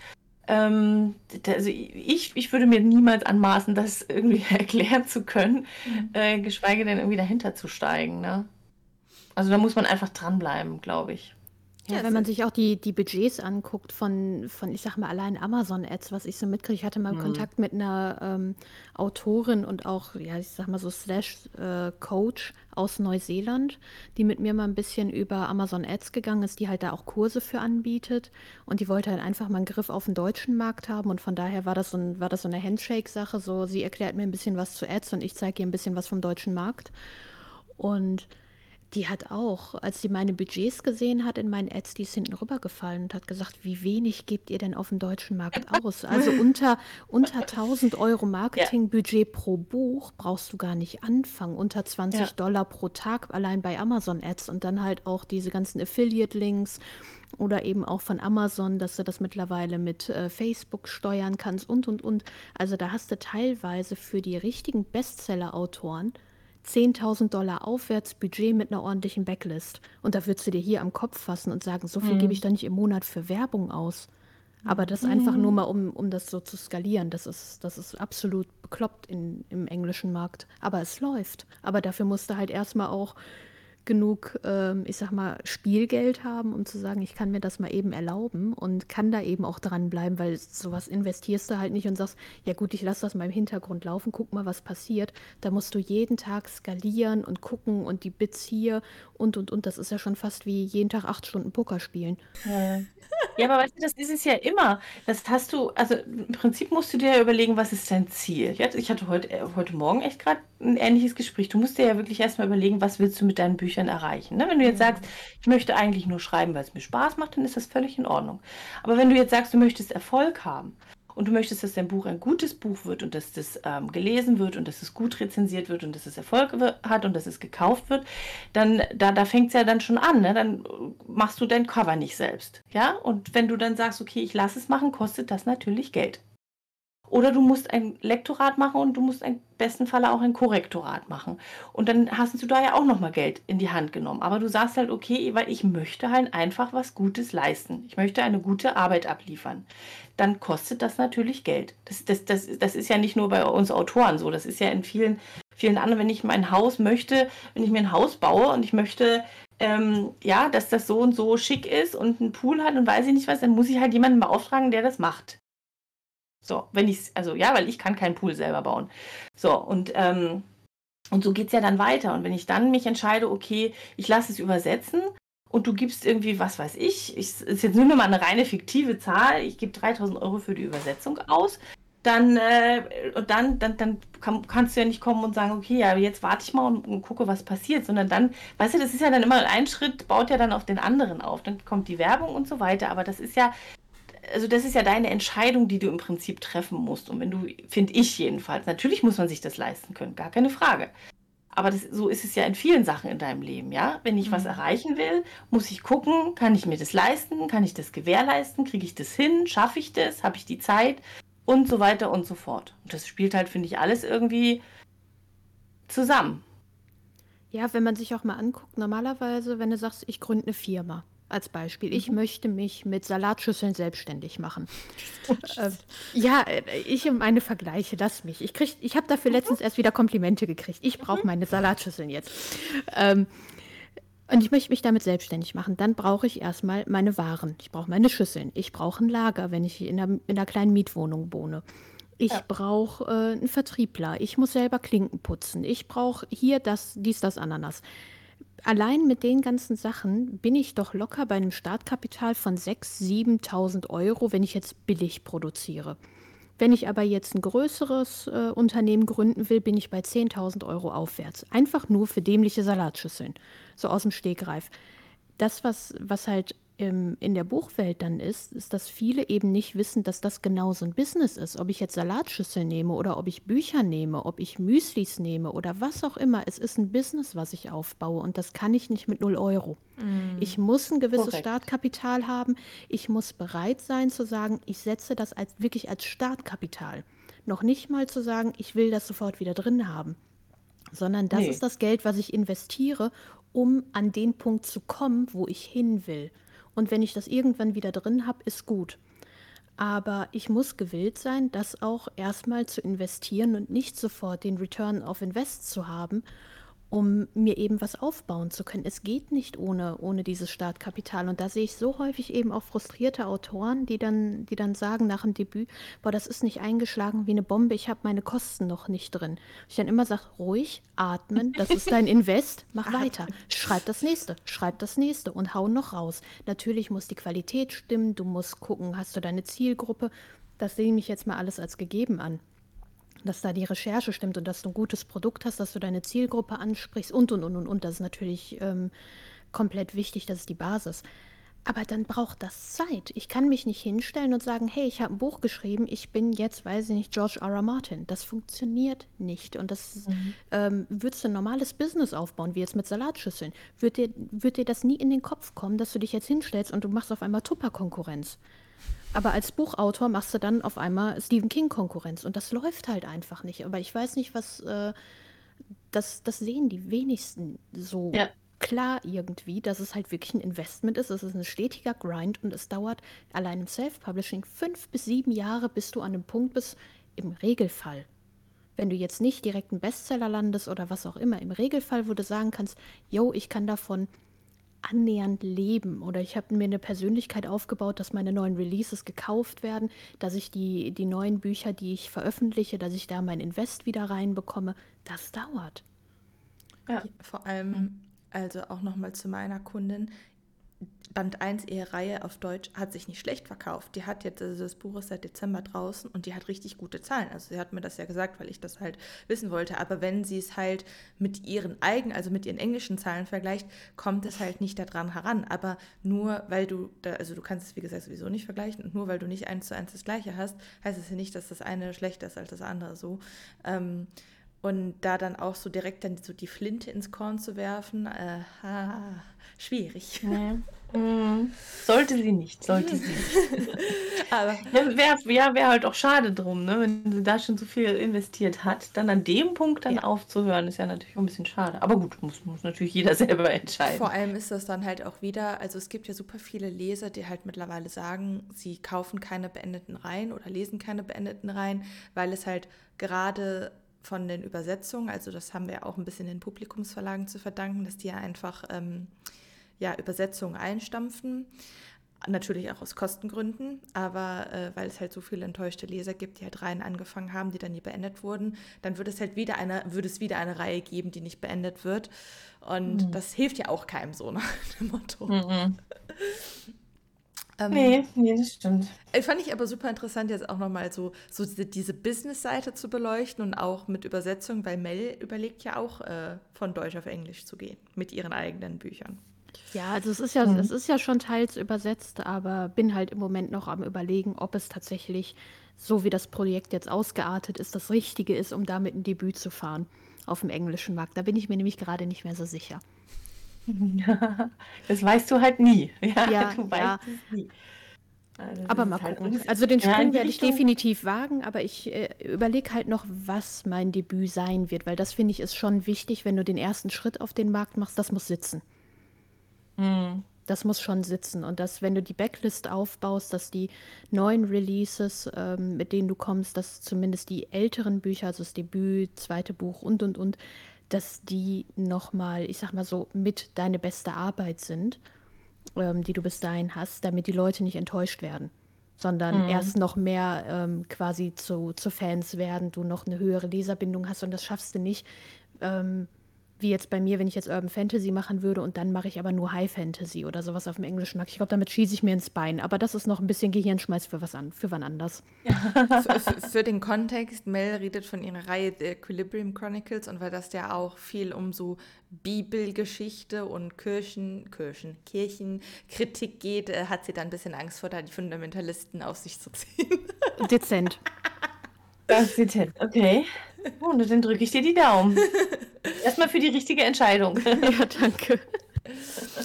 Nochmal zurück zu Dark Romans an sich. Was, was bedeutet denn Dark Romans für dich, Mara? Weil wir hatten ja auch schon mal über, ähm, hattest du ja mal unter einem unserer Posts dokumentiert, als wir, äh, dokumentiert, kommentiert meine ich, als wir über den äh, Ursprung von Dark Romans gesprochen haben, wo du dann auch so die Vergleiche zu dunkler Erotik gezogen hast und so. Deswegen würde mich das interessieren.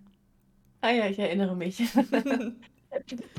ja, weil ich, ich finde das halt irgendwie auch, ähm, ich finde das sehr spannend, äh, dass wir oder dass viele der heutigen oder der aktuellen Dark Romans Autorinnen mhm. äh, sich das Recht herausnehmen zu behaupten, wir hätten Dark Romans erfunden, was halt meiner Meinung nach ja mhm. nicht der Fall ist. Also ähm, wenn man sich da mal so ein bisschen mit befasst oder sich dafür interessiert und, und liest und, und sich Gedanken macht, dann kommt man halt relativ schnell auf, äh, auf diese düstere, dunkle Romantik, die es ja schon im, oh Gott, schlag mich tot, 18. Jahrhundert äh, gab, die sich da nach der Aufklärung halt ähm, mit der Romantik entwickelt hat.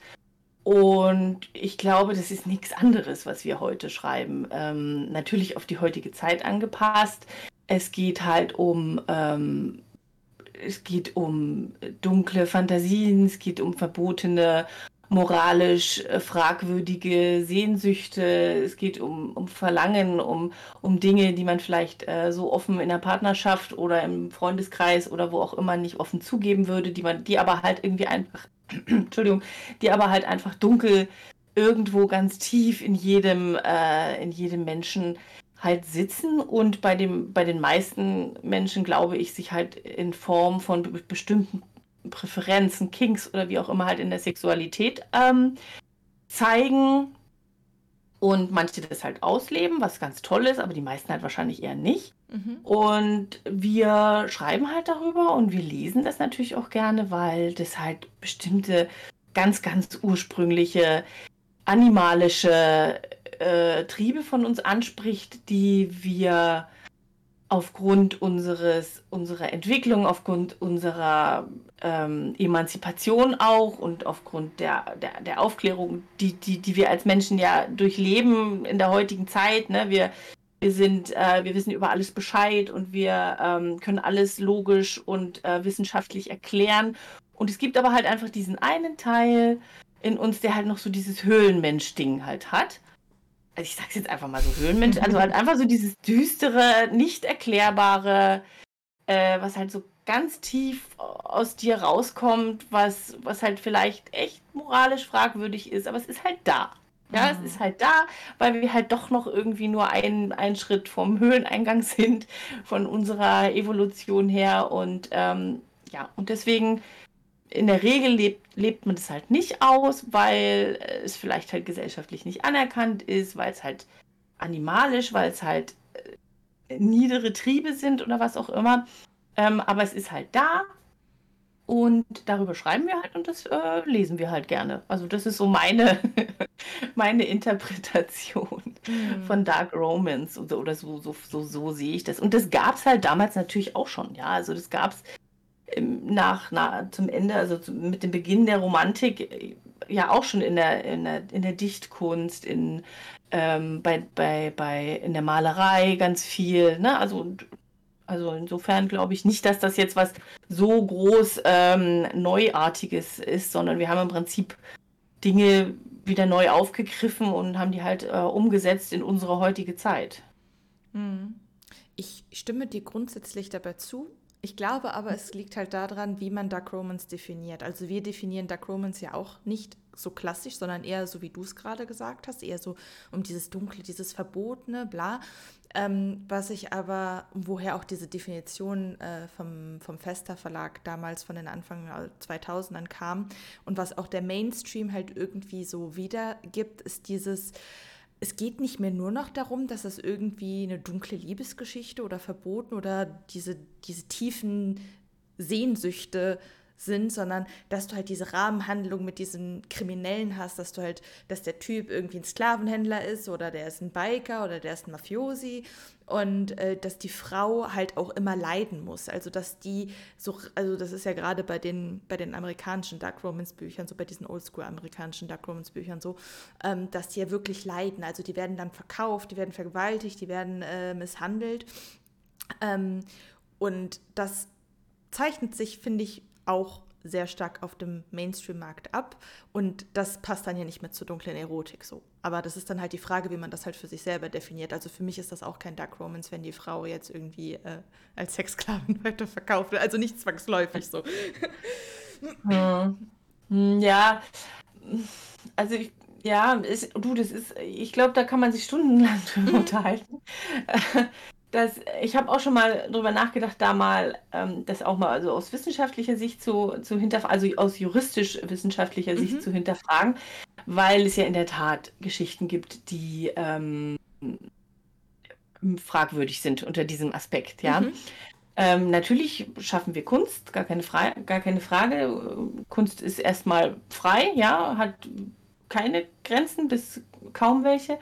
Die Frage ist halt, ja, die Frage ist halt, ob's, ob es nicht Zeit ist, um über gewisse Grenzen nachzudenken oder zu, zumindest für sich zu finden, weil ja auch die, ähm, die, die, wie sagt man, also dieses, diese Community der mhm. Leser, Autoren sich ja verändert. Mhm. Das ist ja, also ich merke das ja auch in, in dem Vergleich zwischen, wenn ich jetzt als, äh, wenn ich jetzt ein Krimi wenn ich jetzt an meine Krimi-Community denke oder an meine Mara Hart-Community, das, das ist so, so divers, es ist so unterschiedlich, das kannst du überhaupt gar nicht miteinander vergleichen. Und ähm, der Dark Romans, der gemeine Dark Romans-Leser, sage ich jetzt mal, so dieser Mainstream ist natürlich sehr, ähm, sehr, ich will jetzt nicht sagen, beeinflussbarer als jetzt vielleicht ein Krimi-Leser. Mhm aber doch, weil, weil man, man ist schon irgendwie ja emotionaler auch irgendwie in der Sache da drin und deswegen haben wir natürlich auch immer wieder diese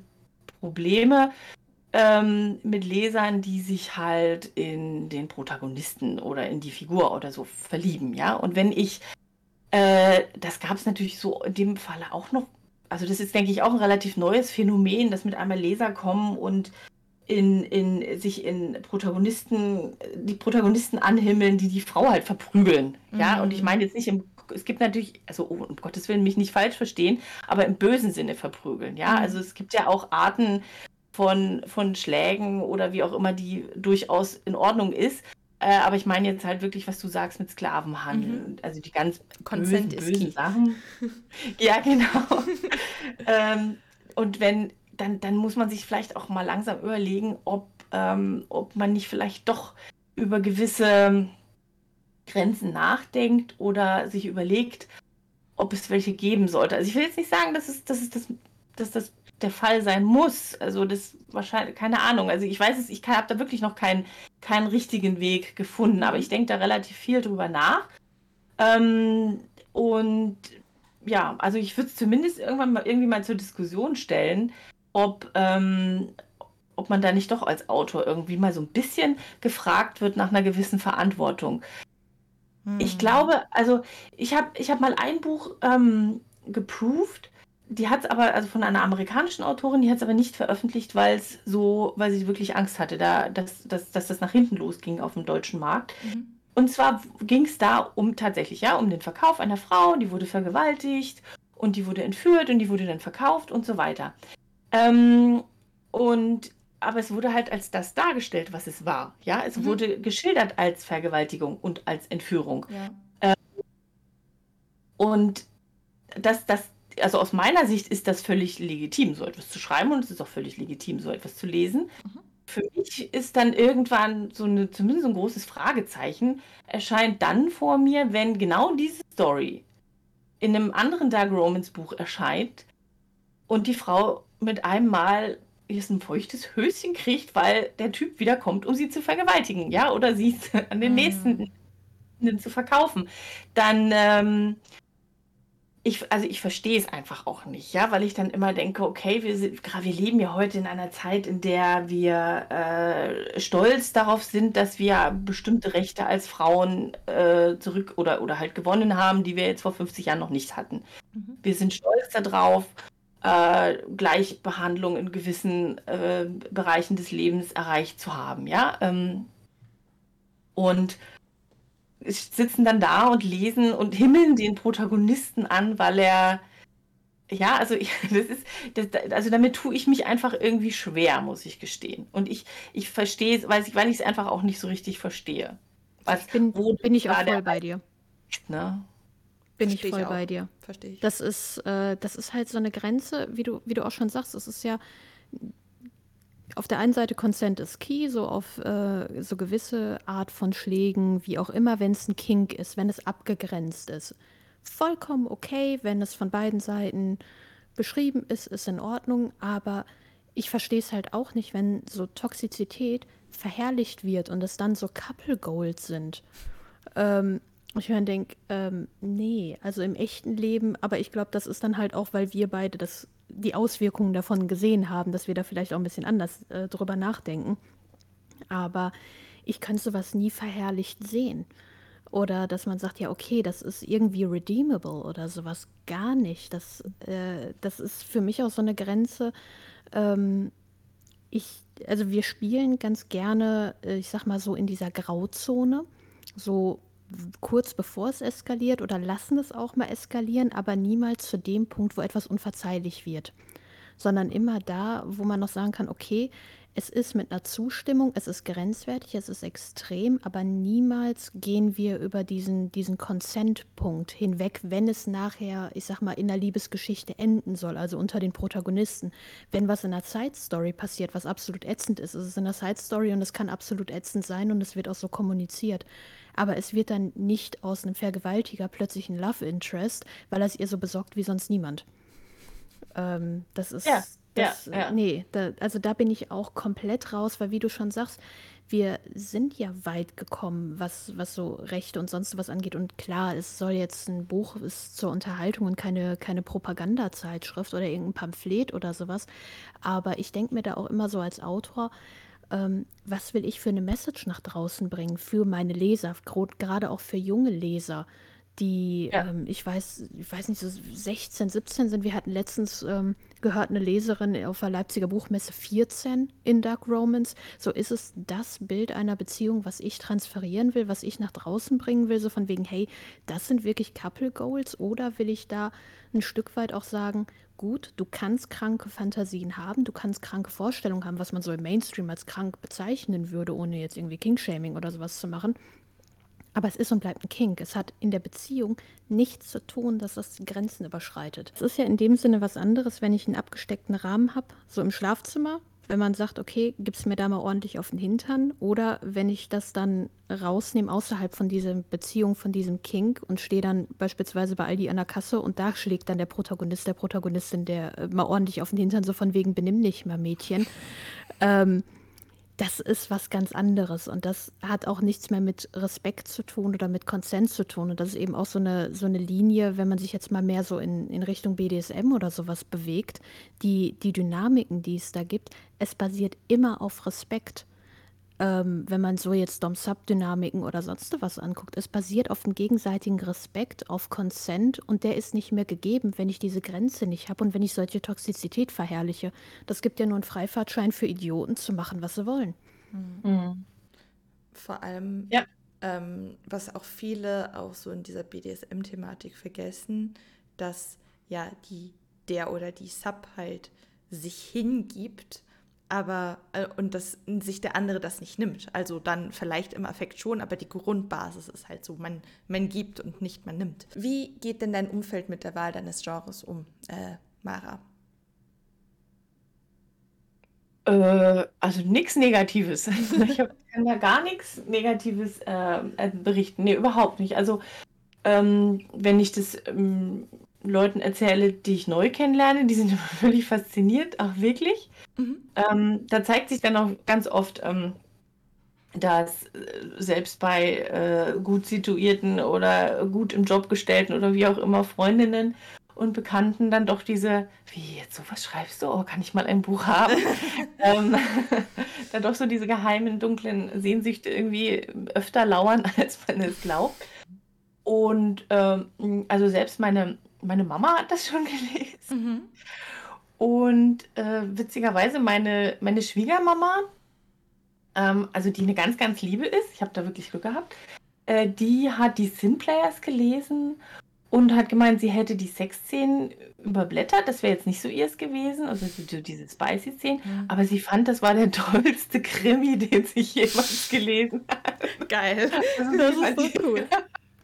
Ich fand die Story ganz toll. Also nein, ich kann absolut nichts, gar nichts äh, Negatives sagen. Also Also w- würdest du auch sagen, dass all deine äh, Dark Romans Bücher auch alle dann schon Krimi-Elemente haben? Also für dich gehört das so ein bisschen zusammen bei dir.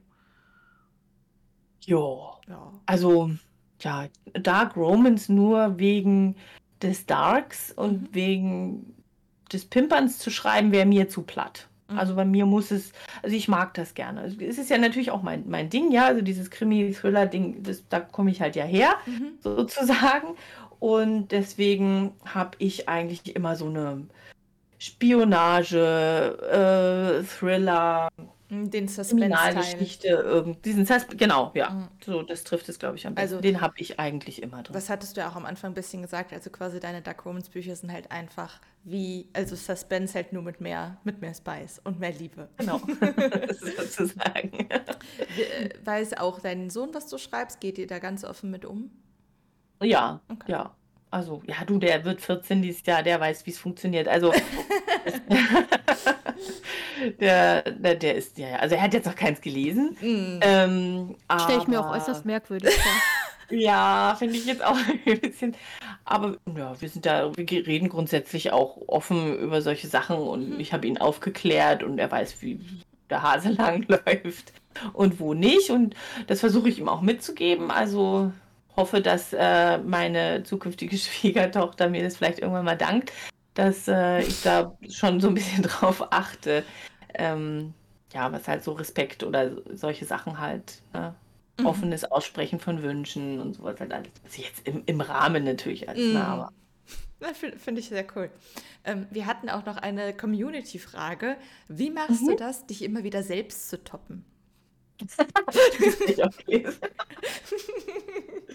oh Mann, das ist ja süß. Aber weißt du, das ist genau, das ist genau das, was ich vorhin sagte. Ähm, das- so, so eine Frage würde dir würde kein äh, Thriller-Blogger jemals stellen. Das, da, das läuft auf einem ganz, ganz anderen Level irgendwie ab. Und weil ich finde, das ist doch total süß. Das ist doch voll lieb, so eine Frage Voll. zu stellen. Hm. Also da kriege ich gleich rote Wangen, ähm, weil ich denke, oh mein Gott, wie süß. Ähm, Finde ich aber total nett, weil, ja, freut, freut mich total. Nee, ich, ja, mein Ziel ist, siehst du, vielleicht fange ich schon an zu stammeln. Äh, Wie soll und- man denn auf sowas auch antworten? ja, das überlege ich ja gerade genau. Aber ja, es ist, also ich versuche ja schon irgendwie, also man entwickelt sich ja immer weiter, ja, also Mhm. im besten Falle. ähm, dass man natürlich immer wieder versucht, auch nochmal sich, sich zu toppen, nochmal etwas besser zu schreiben und nochmal eine neue Idee zu haben und äh, das nochmal, ich bin ja, ich bin auch so ein Wortjunkie, also ich mag es, ich sitze manchmal, also gerade Sexszenen finde ich halt, oder nicht nur Sex, sondern überhaupt so spicy, spicy Szenen finde ich halt ähm, super schwierig zu schreiben, weil ich da finde, da muss jedes Wort an seinem richtigen Platz sitzen. Mhm. Und dann versuche ich auch immer ganz, ganz tolle Worte zu finden und das ganz besonders zu beschreiben. Und ja, da versuche ich dann natürlich immer wieder äh, über mich hinaus zu wachsen und dann das nochmal noch mal schöner äh, zu schaffen. Also ich schreibe selten 0815 normale Liebesakt-Szenen, sondern ich versuche immer so das Besondere. Ich meine, das versucht wahrscheinlich ja jeder Autor, aber ähm, ja, wenn das jetzt, jetzt ein normaler Akt ist, dann lasse ich ihn lieber weg. Mm, ja, es muss schon was da so- Besonderes sein, weil wenn man jetzt irgendwie äh, den alltäglichen Quickie zwischendurch sieht, das das ist dann halt auch irgendwie, wo hm, das gibt einem dann nicht so viel. So, weil, Genau. ähm, wie viele Bücher hast du denn insgesamt schon veröffentlicht, also mit deinen Thrillern und deinen Dark Romance Büchern? Äh, oh je, warte mal. ähm, also ich habe, wenn jetzt Nero rauskommt, der ist ja raus, wenn das hier veröffentlicht wird, dann, ähm, dann habe ich im Romance oder Dark Romance 6, 9, 10 Bücher veröffentlicht. Mhm. Und Krimis sind 2, 3, 4. Äh, 4. Da schreibe ich jetzt, glaube ich, das fünfte. Nee, 5. Nee, ich schreibe jetzt gerade das sechste. Das sechste wird jetzt fertig. Mhm. Also schon, schon auf die 20 zu.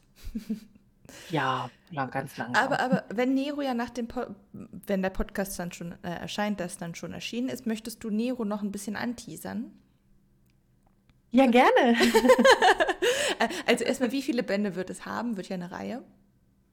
ähm, na, Nero ist das Sequel zu den, zu, zu den Grim Kings. Ah, also okay. die, genau. Also die Grim Kings sind, sind, ist eine Trilogie. Da geht es um Maria und drei äh, Männer. Äh, Mafia-Geschichte, Südamerika, Drogen, äh, so das Übliche eigentlich. Mhm. Aber ähm, ich habe, also ich finde meine Maria halt total toll. Die ist halt so eine, die wird halt Clan-Chefin oder soll halt Clan-Chefin werden. Äh, und ähm, ja, wächst im Prinzip so über. Also die ist schon immer so ein bisschen Badass gewesen und ist halt auch tätowiert am ganzen Körper und ähm, hat zwei verschiedene Augenfarben und raucht und also raucht Zigarre und trinkt Whisky mhm. und ist also man begleitet im Prinzip so ihren Weg ähm, zur Clan-Chefin. Äh, diese drei Jungs, die eine Rolle spielen, die kennt sie zum Teil schon, schon von früher. Mhm. Beziehungsweise einen von ihnen von einem One-Night-Stand, also auch der Klassiker. Und die wollen ihr den, diesen äh, Platz als Clan-Chefin eigentlich streitig machen. Und dann im Prinzip diese drei Geschichten sind dann so der Weg zu dem, wir machen das alles gemeinsam und Maria ist dann am Ende die Clan-Chefin und, und, und leitet den Laden, aber hat halt ihre drei Männer äh, an ihrer Seite. Und innerhalb dieser Geschichte gab es halt einen Drogenbaron, der, ähm, der verarscht worden ist und der sich halt an ihr rächen wollte. Mhm. Und der hat sich, das ist halt so ein, also Nero ist halt so ein, ja, das ist der Teufel, der ist so ein bisschen exaltiert, also so ein bisschen verrückt, ein bisschen durchgeknallt, hat halt Geld ohne Ende natürlich, sieht natürlich gut aus, ähm, kann sich halt alles leisten und macht halt, ist halt einfach ein bisschen, aber hat auch eine, eine dunkle Geschichte aus seiner Kindheit. Da spiele ich so ein bisschen dieses Teufel-Thema an. Also sein Vater war streng gläubig und hat ihn halt geschlagen als Züchtigungsmittel. Äh, und er hat sich aber halt daraus befreit und ist halt heute, tanzt halt heute nur noch auf der Sonnenseite des Lebens. Also reitet nur noch auf dem Regenbogen äh, durch die Welt, weil er sich halt denkt, okay, ich habe die Scheißseite der Welt gesehen, ich mache jetzt nur noch, äh, was mir Spaß macht. Und der ähm, hat so ein bisschen den Zwist mit Maria, aber die einigen sich dann, weil es noch eine Antagonistin gibt, die da so ein bisschen im Hintergrund die Fäden gezogen hat und Nero schnappt sich die halt, mhm. weil er an ihr Rache nehmen will. Aber es kommt natürlich anders und das ist dann diese Sequel-Geschichte zwischen Nero und der Antagonistin aus äh, den Grimm Kings. Mhm. Okay. Spannend. ähm, ja. Noch eine Frage. Äh, was könntest du nie schreiben? Was könnte ich nie schreiben? Fantasy. Okay. Könnte, ich könnte es nicht im Sinne von ich kann es nicht. Okay. Ähm, ich da, also nee, da reicht meine, ich glaube, da reicht meine Fantasie nicht für, äh, um, um mir eine Welt zu erschaffen. Und also was ich ja schon jetzt mittlerweile gelernt habe, ist, viele Sachen kommen ja wieder. Also, oder, oder nicht kommen wieder, sondern tauchen in, viel, in diversen Büchern ja auf. Ja, also viel diese, diese Wandler und, und, und, und Vampire und sowas. Natürlich, das ist halt immer ja, kommt relativ häufig in, auch in verschiedenen Büchern natürlich vor. Aber also diese Sachen da auszudenken mit, na, na das könnte, ich könnte es einfach nicht. Also ich glaube, das würde bei mir nicht, nicht funktionieren. Da bin ich nicht, ähm, da bin ich nicht bunt genug im Kopf, glaube ich. naja, aber jeder hat ja so seine Stärken und andere würden sagen, oh, Dark Romans oder wie wir sagen, oh, das könnte ich nie schreiben, das ist ja, ja so, so anstrengend, da vier Männer oder drei Männer unter einen Hut zu kriegen. Hm, also das, also meine, also das hatte ich ja am Anfang schon gesagt, Hut ab ist es bei mir bei vor, vor wirklich vor Fantasy-Geschichten unglaublich. Und ich bin auch so ungeduldig. Ich weiß gar nicht, ob ich tausend Seiten Buch schreiben könnte, ich auch ohne nicht. nicht ständig zu denken, oh, jetzt wird es aber Zeit, dass fertig wird. Also Mel ja, kann das, doch, ja, ich kann doch. das nicht. Ich bin im Moment wieder bei einer Story fest. Ich warte seit drei Wochen drauf, dass ich eine Szene schreiben kann. Und es passieren einfach Dinge und es passieren Dinge und ich sitze da. Ach ja, ach ja, ja noch ein Kapitel toll. und noch ein ja. Kapitel und noch ein Kapitel. Und ich hoffe, dass ich jetzt heute oder morgen endlich diese fucking Szene schreiben kann. Das sagst du schon, seit ich äh, seit wir bei der Leipziger Buchmesse waren. Also. Ja, seit einem Monat, also seit drei Wochen fast, ja. Ja, ja aber es, es, passieren halt einfach immer Dinge und das ist bei Fantasy so. Die Story, die rennt mhm. dir einfach weg und du, entweder du bleibst stehen und guckst, wie sie dir wegrennt oder du rennst mit und mit deinem Block und äh, versuchst daneben aufzuschreiben, wie so, wie so ein mhm. äh, halbgarer Bart. B bist ja, du Wahnsinn. Bist ja. du eher Plotter oder Penzer? Ich? Ja. Äh, Plotter. Okay. Also du ja, planst also, schon akribisch. Ja, Okay. Ja. Naja, ja, also jetzt nicht so, also doch schon. also jetzt nicht, nicht bis ins Detail. Nicht jetzt, ich, wir hatten es, irgendwo habe ich mal gelesen von irgendeinem Autor, irgendwer bekannt, ich weiß nicht mehr. Der hat gesagt, ich schreibe, ich schreibe den ersten Satz, wenn ich den letzten Satz im Kopf habe. So nicht. Mhm. Also, aber ich habe Also nach der Schneeflockenmethode plotte ich, weiß nicht, ob ihr das kennt. Äh, Ähm, nee, ich nicht. Kannst du ja mal kurz Nee. erklären für die Zuhörer. Also das, du, also ich überlege mir im Prinzip, äh, was, was schreibe ich für eine, was schreibe ich für eine Geschichte und dann schreibst du dir diese Geschichte, das Thema der Geschichte in ein, zwei, höchstens drei Sätzen auf. Das hast du dann, das habe ich dann in meinem Notizbuch stehen. Also das mache ich dann nicht digital, das mache ich in der Tat im Notizbuch. Äh, habe ich dann das Thema so und dann werde ich detaillierter. Dann schreibe ich die Geschichte in sechs Sätzen auf. Mhm. Und dann verzweigt sich das so ein bisschen und es wird dann immer detaillierter. Und dann habe ich irgendwann, also was ich habe, ich habe meine Figuren jeweils detailliert. Die haben alle ein Geburtsdatum, die haben alle eine Haarfarbe, alle eine Augenfarbe, äh, bestimmte Charakterzüge, Eltern etc. Ob die dann eine Rolle spielen oder nicht, aber ich, ich habe das auf jeden Fall erstmal da. Mhm. Und dann habe ich die Geschichte in vielleicht 10, 20 Sätzen aufgeschrieben. Und dann fange ich an. Also so, so weit plottig. Und natürlich diverse Notizen am Rande. So, das muss rein, es muss eine Autofahrszene rein, was weiß ich, irgendwie sowas in der Art. Ne? Okay. Würdest du sagen, deine Protas treiben dich manchmal in den Wahnsinn? Äh, nö. Nee? Haben die kein Eigenleben? Ähm, das gebe ich ihnen ja. Also, ja, ich, ja, ich verstehe das manchmal, wenn ich eine- Szene schreibe und ich denke so, oh, jetzt könnte es eigentlich auch in eine andere Richtung gehen. Mhm. Ähm, dann entscheide aber immer noch ich. Also ich glaube, da bin ich dann auch zu, zu sehr Kopfmensch wieder. Mm. Deswegen kein Fantasy, ja. Mhm. Der, dass ich dann wirklich, also ich will, ich gebe die Fäden ungern aus der Hand. Ich entscheide, wie meine Geschichte äh, dann aussieht und auch wie meine, meine Figuren zu entscheiden haben. Mhm. Natürlich ist es manchmal so, ne, dass ich das, das, das dann so ein bisschen mit einmal antworten die da irgendwas oder ich, ich könnte mir vorstellen, dass sie irgendwie was antworten oder irgendwas tun, was jetzt nicht so ganz in meine, in meine Vorstellung ähm, passt, aber die Entscheidung treffe trotzdem ich. Okay. Ja, bei uns Insofern, ist das Ja. quasi komplett das Gegenteil. Also bei uns, Voll. bei uns haben die Charaktere die Macht. also deswegen, also es war also klar, du gibst deinen Charakteren das Eigenleben. Bei uns entwickeln die halt ein eigenes Eigenleben und dann machen die halt auch Dinge, die uns dann mal nicht so gefallen. Aber wir, wir sagen dann auch, wir lassen sie machen. Also wir schränken sie dann halt nicht ein. Das ist dann halt wieder dieses, dieses Vollpenzer-Ding. mm, Ja, wir sind, ja. wir sind andauernd selber überrascht über das, was wir schreiben. Und das ist so cool, weil wir ja schon gegenseitig nicht wissen, was wir sch genau schreiben. Klar, die Richtung wissen wir so grob von der Story. Aber was dann passiert, keine Ahnung. Und dann überraschen uns, weil wir ja auch unsere, also wenn ich die Jungs schreibe und dann kommt der Protagonist bei Meli in einem Kapitel vor und ich denke mir dann, ha, das macht er also.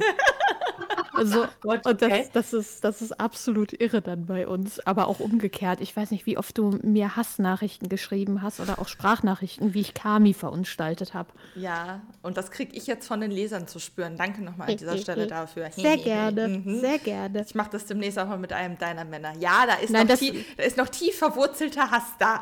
Das, das schaffst du Oh, doch weia. gar nicht. Aber du ich magst doch meine Kerle also- zu sehr. Das ist, ich finde das spannend, also dass das bei euch so funktioniert. Das ist natürlich toll. Ne? Also ich finde das total kompliziert, oder nicht kompliziert, aber ähm, ich, also ich schreibe auch mit einer, mit einer Kollegin äh, eine Geschichte und ähm, da, da funktioniert es, weil wir wirklich relativ gleich ticken. Mhm. Aber ähm, es ist schon, schon schwierig. Wenn ich das dann lese, finde ich das immer total toll, was sie da geschrieben hat. Mhm. Ähm, und denke dann aber mal, uh, wie kriege ich denn da jetzt die Kurve? Mhm. Ähm, und wenn ich das aber jetzt mit einem gewissen Abstand dann immer noch mal lese, dann weiß ich teilweise nicht mehr, hat sie das geschrieben oder habe ich das geschrieben? Das ist wirklich, also das finde ich, ich glaube, das ist ein gutes Zeichen. Mhm. Ähm, also das passt. Aber ja, schon, schon, aber es ist sportlich. Es ist schon ein anderes Schreiben, definitiv. Hab, hast du, habt ihr auch mal was zusammen veröffentlicht oder macht ihr das jetzt aktuell Noch nur nicht. für euch? Das ist jetzt das erste. Das ist Oh. jetzt das erste Projekt und äh, Mit wem? da, Darf das schon verraten werden? äh, ja, ich glaube schon. Also ich glaube, sie hat nichts dagegen, wenn ich das verrate. Ähm, Kate Edge.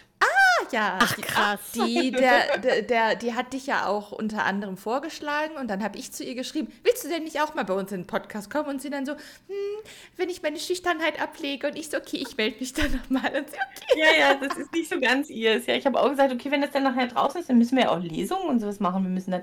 Nein! doch, doch, doch.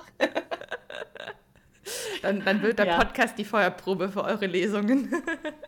Ja, aber die Welt ist klein mal wieder. Richtig cool. Natürlich, die Insta-Dark Romans-Welt, die deutsche, ist wirklich sehr überschaubar, definitiv. Das Aber dann schlage ich doch mal Kate jetzt mal vor als nächsten Podcast-Kandidaten. Genau, Kate. Also sie wird den Podcast ja auch bestimmt hören, weil sie dich ja auch vorgeschlagen hat. Also Kate, das ist eine offizielle Einladung. Du Genau. kannst uns nicht entkommen. Aber das finde ich super spannend, weil ich hätte dich jetzt auch gefragt, ob du dir mal vorstellen könntest, mit jemand anderem zu schreiben. Ähm, Und ähm, ja, bringt ihr das im SP raus oder auch beim Verlag? Und wann wird es Das erscheinen? wissen wir noch nicht. Also Okay. das wissen wir noch gar nicht. Äh, wir mussten es jetzt gerade mal kurz äh, auf Eis legen, weil ich das halt zeitlich irgendwie nicht geschafft habe und, und sie auch. Mhm. Äh, und ich hatte ja dieses Problem mit meinen Augen, deswegen mussten wir jetzt mal gerade so ein bisschen pausieren. Aber wir sind eigentlich in den letzten Zügen und ähm, sollte dann eigentlich auch, also dann sind auch noch mehr in dieser Geschichte, also in dieser Reihe geplant, noch mehr Bücher. Mhm. Und ich denke, wir werden es auf jeden Fall meinem Verlag vorschlagen. Aber also die end- endgültige Entscheidung haben wir noch nicht getroffen. Das müssen wir mal schauen. Sehr spannend. Und also ja, ich glaube, es ist schwierig, mit jemandem zusammen zu schreiben. Ähm, aber also passen. mit Kate, ja, wollte ich gerade sagen, es muss passen und bei uns passt es absolut. Äh, wir sind da, wir ticken da so gleich, dass es wirklich gut, äh, gut hinhaut. Und ich schreibe auch noch mit zwei anderen Autorinnen einen, eine Krimireihe. Also genau die andere Schiene. Und äh, da klappt das auch halt hervorragend. Aber darüber hinaus weiß ich jetzt nicht. Also ich, ich glaube, es ist wirklich schwierig. Und wenn man dann mal jemanden gefunden hat, mit dem das passt, sollte man den auch wirklich festhalten. Ich glaube, das ist was Ja. Besonderes. Ich könnte mir auch nicht vorstellen, mit jemand anderem als mit Mel zu schreiben. Also Mel hat ja schon mal mit einer anderen äh, Autorin geschrieben, ähm, Mhm. aber ich habe noch nie mit jemand anderem geschrieben und ich könnte mir das auch nicht vorstellen.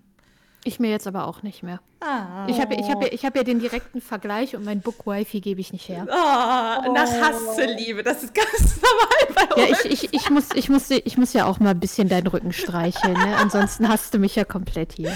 Ich muss ja auch ab und zu mal ein bisschen lieb sein und mal Komplimente geben. Ich kann ja nicht immer nur. Nee, nee, nee, nee.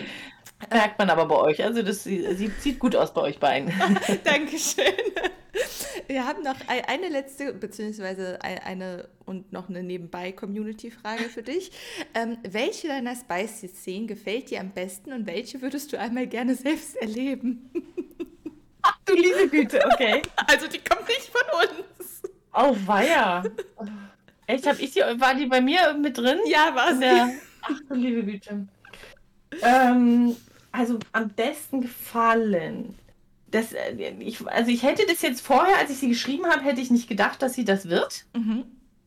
Aber sie hat sich dazu entwickelt, weil sie eine Art, äh, ja, sie ist, also sie ist bei allen Lesern irgendwie so dermaßen gut angekommen, dass ich mittlerweile auch finde, dass es die tollste Szene ist, die mir am besten gelungen ist, ist die Halo-Szene in meinen Sin-Players. Ähm, sogar, also als beschreiben? Ein bisschen? ja, ja. Ich war ja überrascht. Mein, also Halo ist ähm, in den Sin-Players derjenige, der so der zurückhaltende, ruhige Typ, mhm. äh, der aber so am ganzen Körper tätowiert ist, natürlich, ja. Und wir? Äh, und der, ja, der, also der, der ist so am Anfang, äh, er ist so der Letzte, der im Prinzip auf Brooke heißt die, meine Protagonistin in der Reihe. Der ist der Letzte, der so ein bisschen in Richtung Brooke schielt, aber er fühlt sich zu ihr hingezogen und äh, Brooke wacht eines, ich weiß jetzt schon, dass, dass bestimmte Mädels, die das hören von meinen Bloggerinnen, die sitzen jetzt da und sagen, ich stelle mir das nur gerade vor, weil. Also Brooke wacht in der Nacht halt auf, weil sie, die Männer sind in ihrem Haus und sie hört Klavierklänge. Mhm. Und zwar äh, Rachmaninov. Mhm. Und sie geht die Treppe runter im Nachthemd und Halo sitzt halt da und spielt Rachmaninov auf ihrem Ach Klavier. du Scheiße, hast du mich jetzt schon. Und ja, und seine tätowierten Finger, ja, die äh, huschen halt über die Tasten. Und sie sitzt halt da und denkt sich so, geil. Und ähm, merkt halt, dass das Spiel und wie sie halt Halo dabei beobachtet, dass sie das halt erregt. Mhm. Und er hört dann halt irgendwann auf und sagt, das macht dich an, stimmt's? und, und sie sagt, äh, äh, na, nein, nein, nein und so. Und dann spielt er halt weiter. Und dann, während er spielt, schielt er so zu ihr rüber. Sie sitzt halt im Sessel und sagt, fass dich an. und das macht sie dann halt. Mhm. Und sie fässt sich halt dann an, während er halt weiter spielt und ähm, bringt sich selbst auch zum Höhepunkt. Und dann ist er fertig mit Spielen und sie ist auch fertig und dann setzt er sie halt aufs Klavier und dann äh, leckt er sie und ähm, ja, Da, danke für diese wunderschöne Zwischeneinlage bei uns im Podcast. Okay, ich, ich glaube, ich muss ein Buch lesen. Tschüss. Nur wegen dieser Szene. Ja, aber sowas Ja. von. Also Also, ich ich, stehe, ich stehe ja auf sowas. Also sowas zu lesen, das ist halt wieder dieser ästhetische Punkt dabei. Ne? Mhm. Das ist absolut nicht billig. Und das, ah, das ist, das ist voll meins. Beim Schreiben war mir das gar nicht so aufgefallen. Ähm, weil ich habe auch noch eine Szene in der, in der Geschichte drin, da äh, vögelt sie den Bad Boy dieser drei Jungs auf dem Rücksitz eines Rolls Royce. Die fand ich eigentlich mehr so wow, weißt du, so, so grrr. Nee, nee, also Aber- die mit dem Klavier, also ja, ähm, da haben sich Genau. jetzt bestimmt einige im Podcast jetzt drüber erfreut, über diese kleine Zwischeneinlage. Und ich hoffe, jetzt hat niemand seine Mutter mit im Auto. oder doch? Je nachdem, sollen wir es der Mama wünschen oder nicht? Für den Kontext, weia, ja. wir, wir hatten schon Zuhörerinnen, die gesagt haben, man sollte den Podcast nicht mit Mama im Auto hören, weil das ist mir passiert. Ja. Autsch, ja, okay. ja. Oh. Deswegen, ja. Wäre das denn auch die Szene, die du selber erleben wollen würdest oder eine andere? Also ich würde liebend gerne jede meiner Spicy-Szenen erleben, muss ich Mm. gestehen. Äh, natürlich fände ich diese Halo, also ich finde natürlich Halo auch ganz toll, aber äh, und fände diese Klavierszene auch grundsätzlich nicht schlecht. Aber um ganz ehrlich zu sein, würde ich, also hatte ich jetzt, jetzt oute ich mich mal, hatte ich jetzt auch noch nicht. Äh, fände ich jetzt schon mal so die so eine Vierer-Kombination zwischen Maria und ihren drei Jungs oder auch von mir aus äh, Brooke in den Sin Plays würde ich wirklich, also wenn ich mich jetzt fiktiv Mhm. vorstellen könnte, würde ich das schon gerne mal ausprobieren. So eine Astralprojektion in die Prota Genau. rein. Also, ja, mehr nicht. Nein, also ich würde natürlich auch gerne alle Sexszenen von uns einmal erleben. äh, aber ja, so eine, also so die Szene, die in Harder 5, ja, why not? Also fühle ich auf jeden Fall.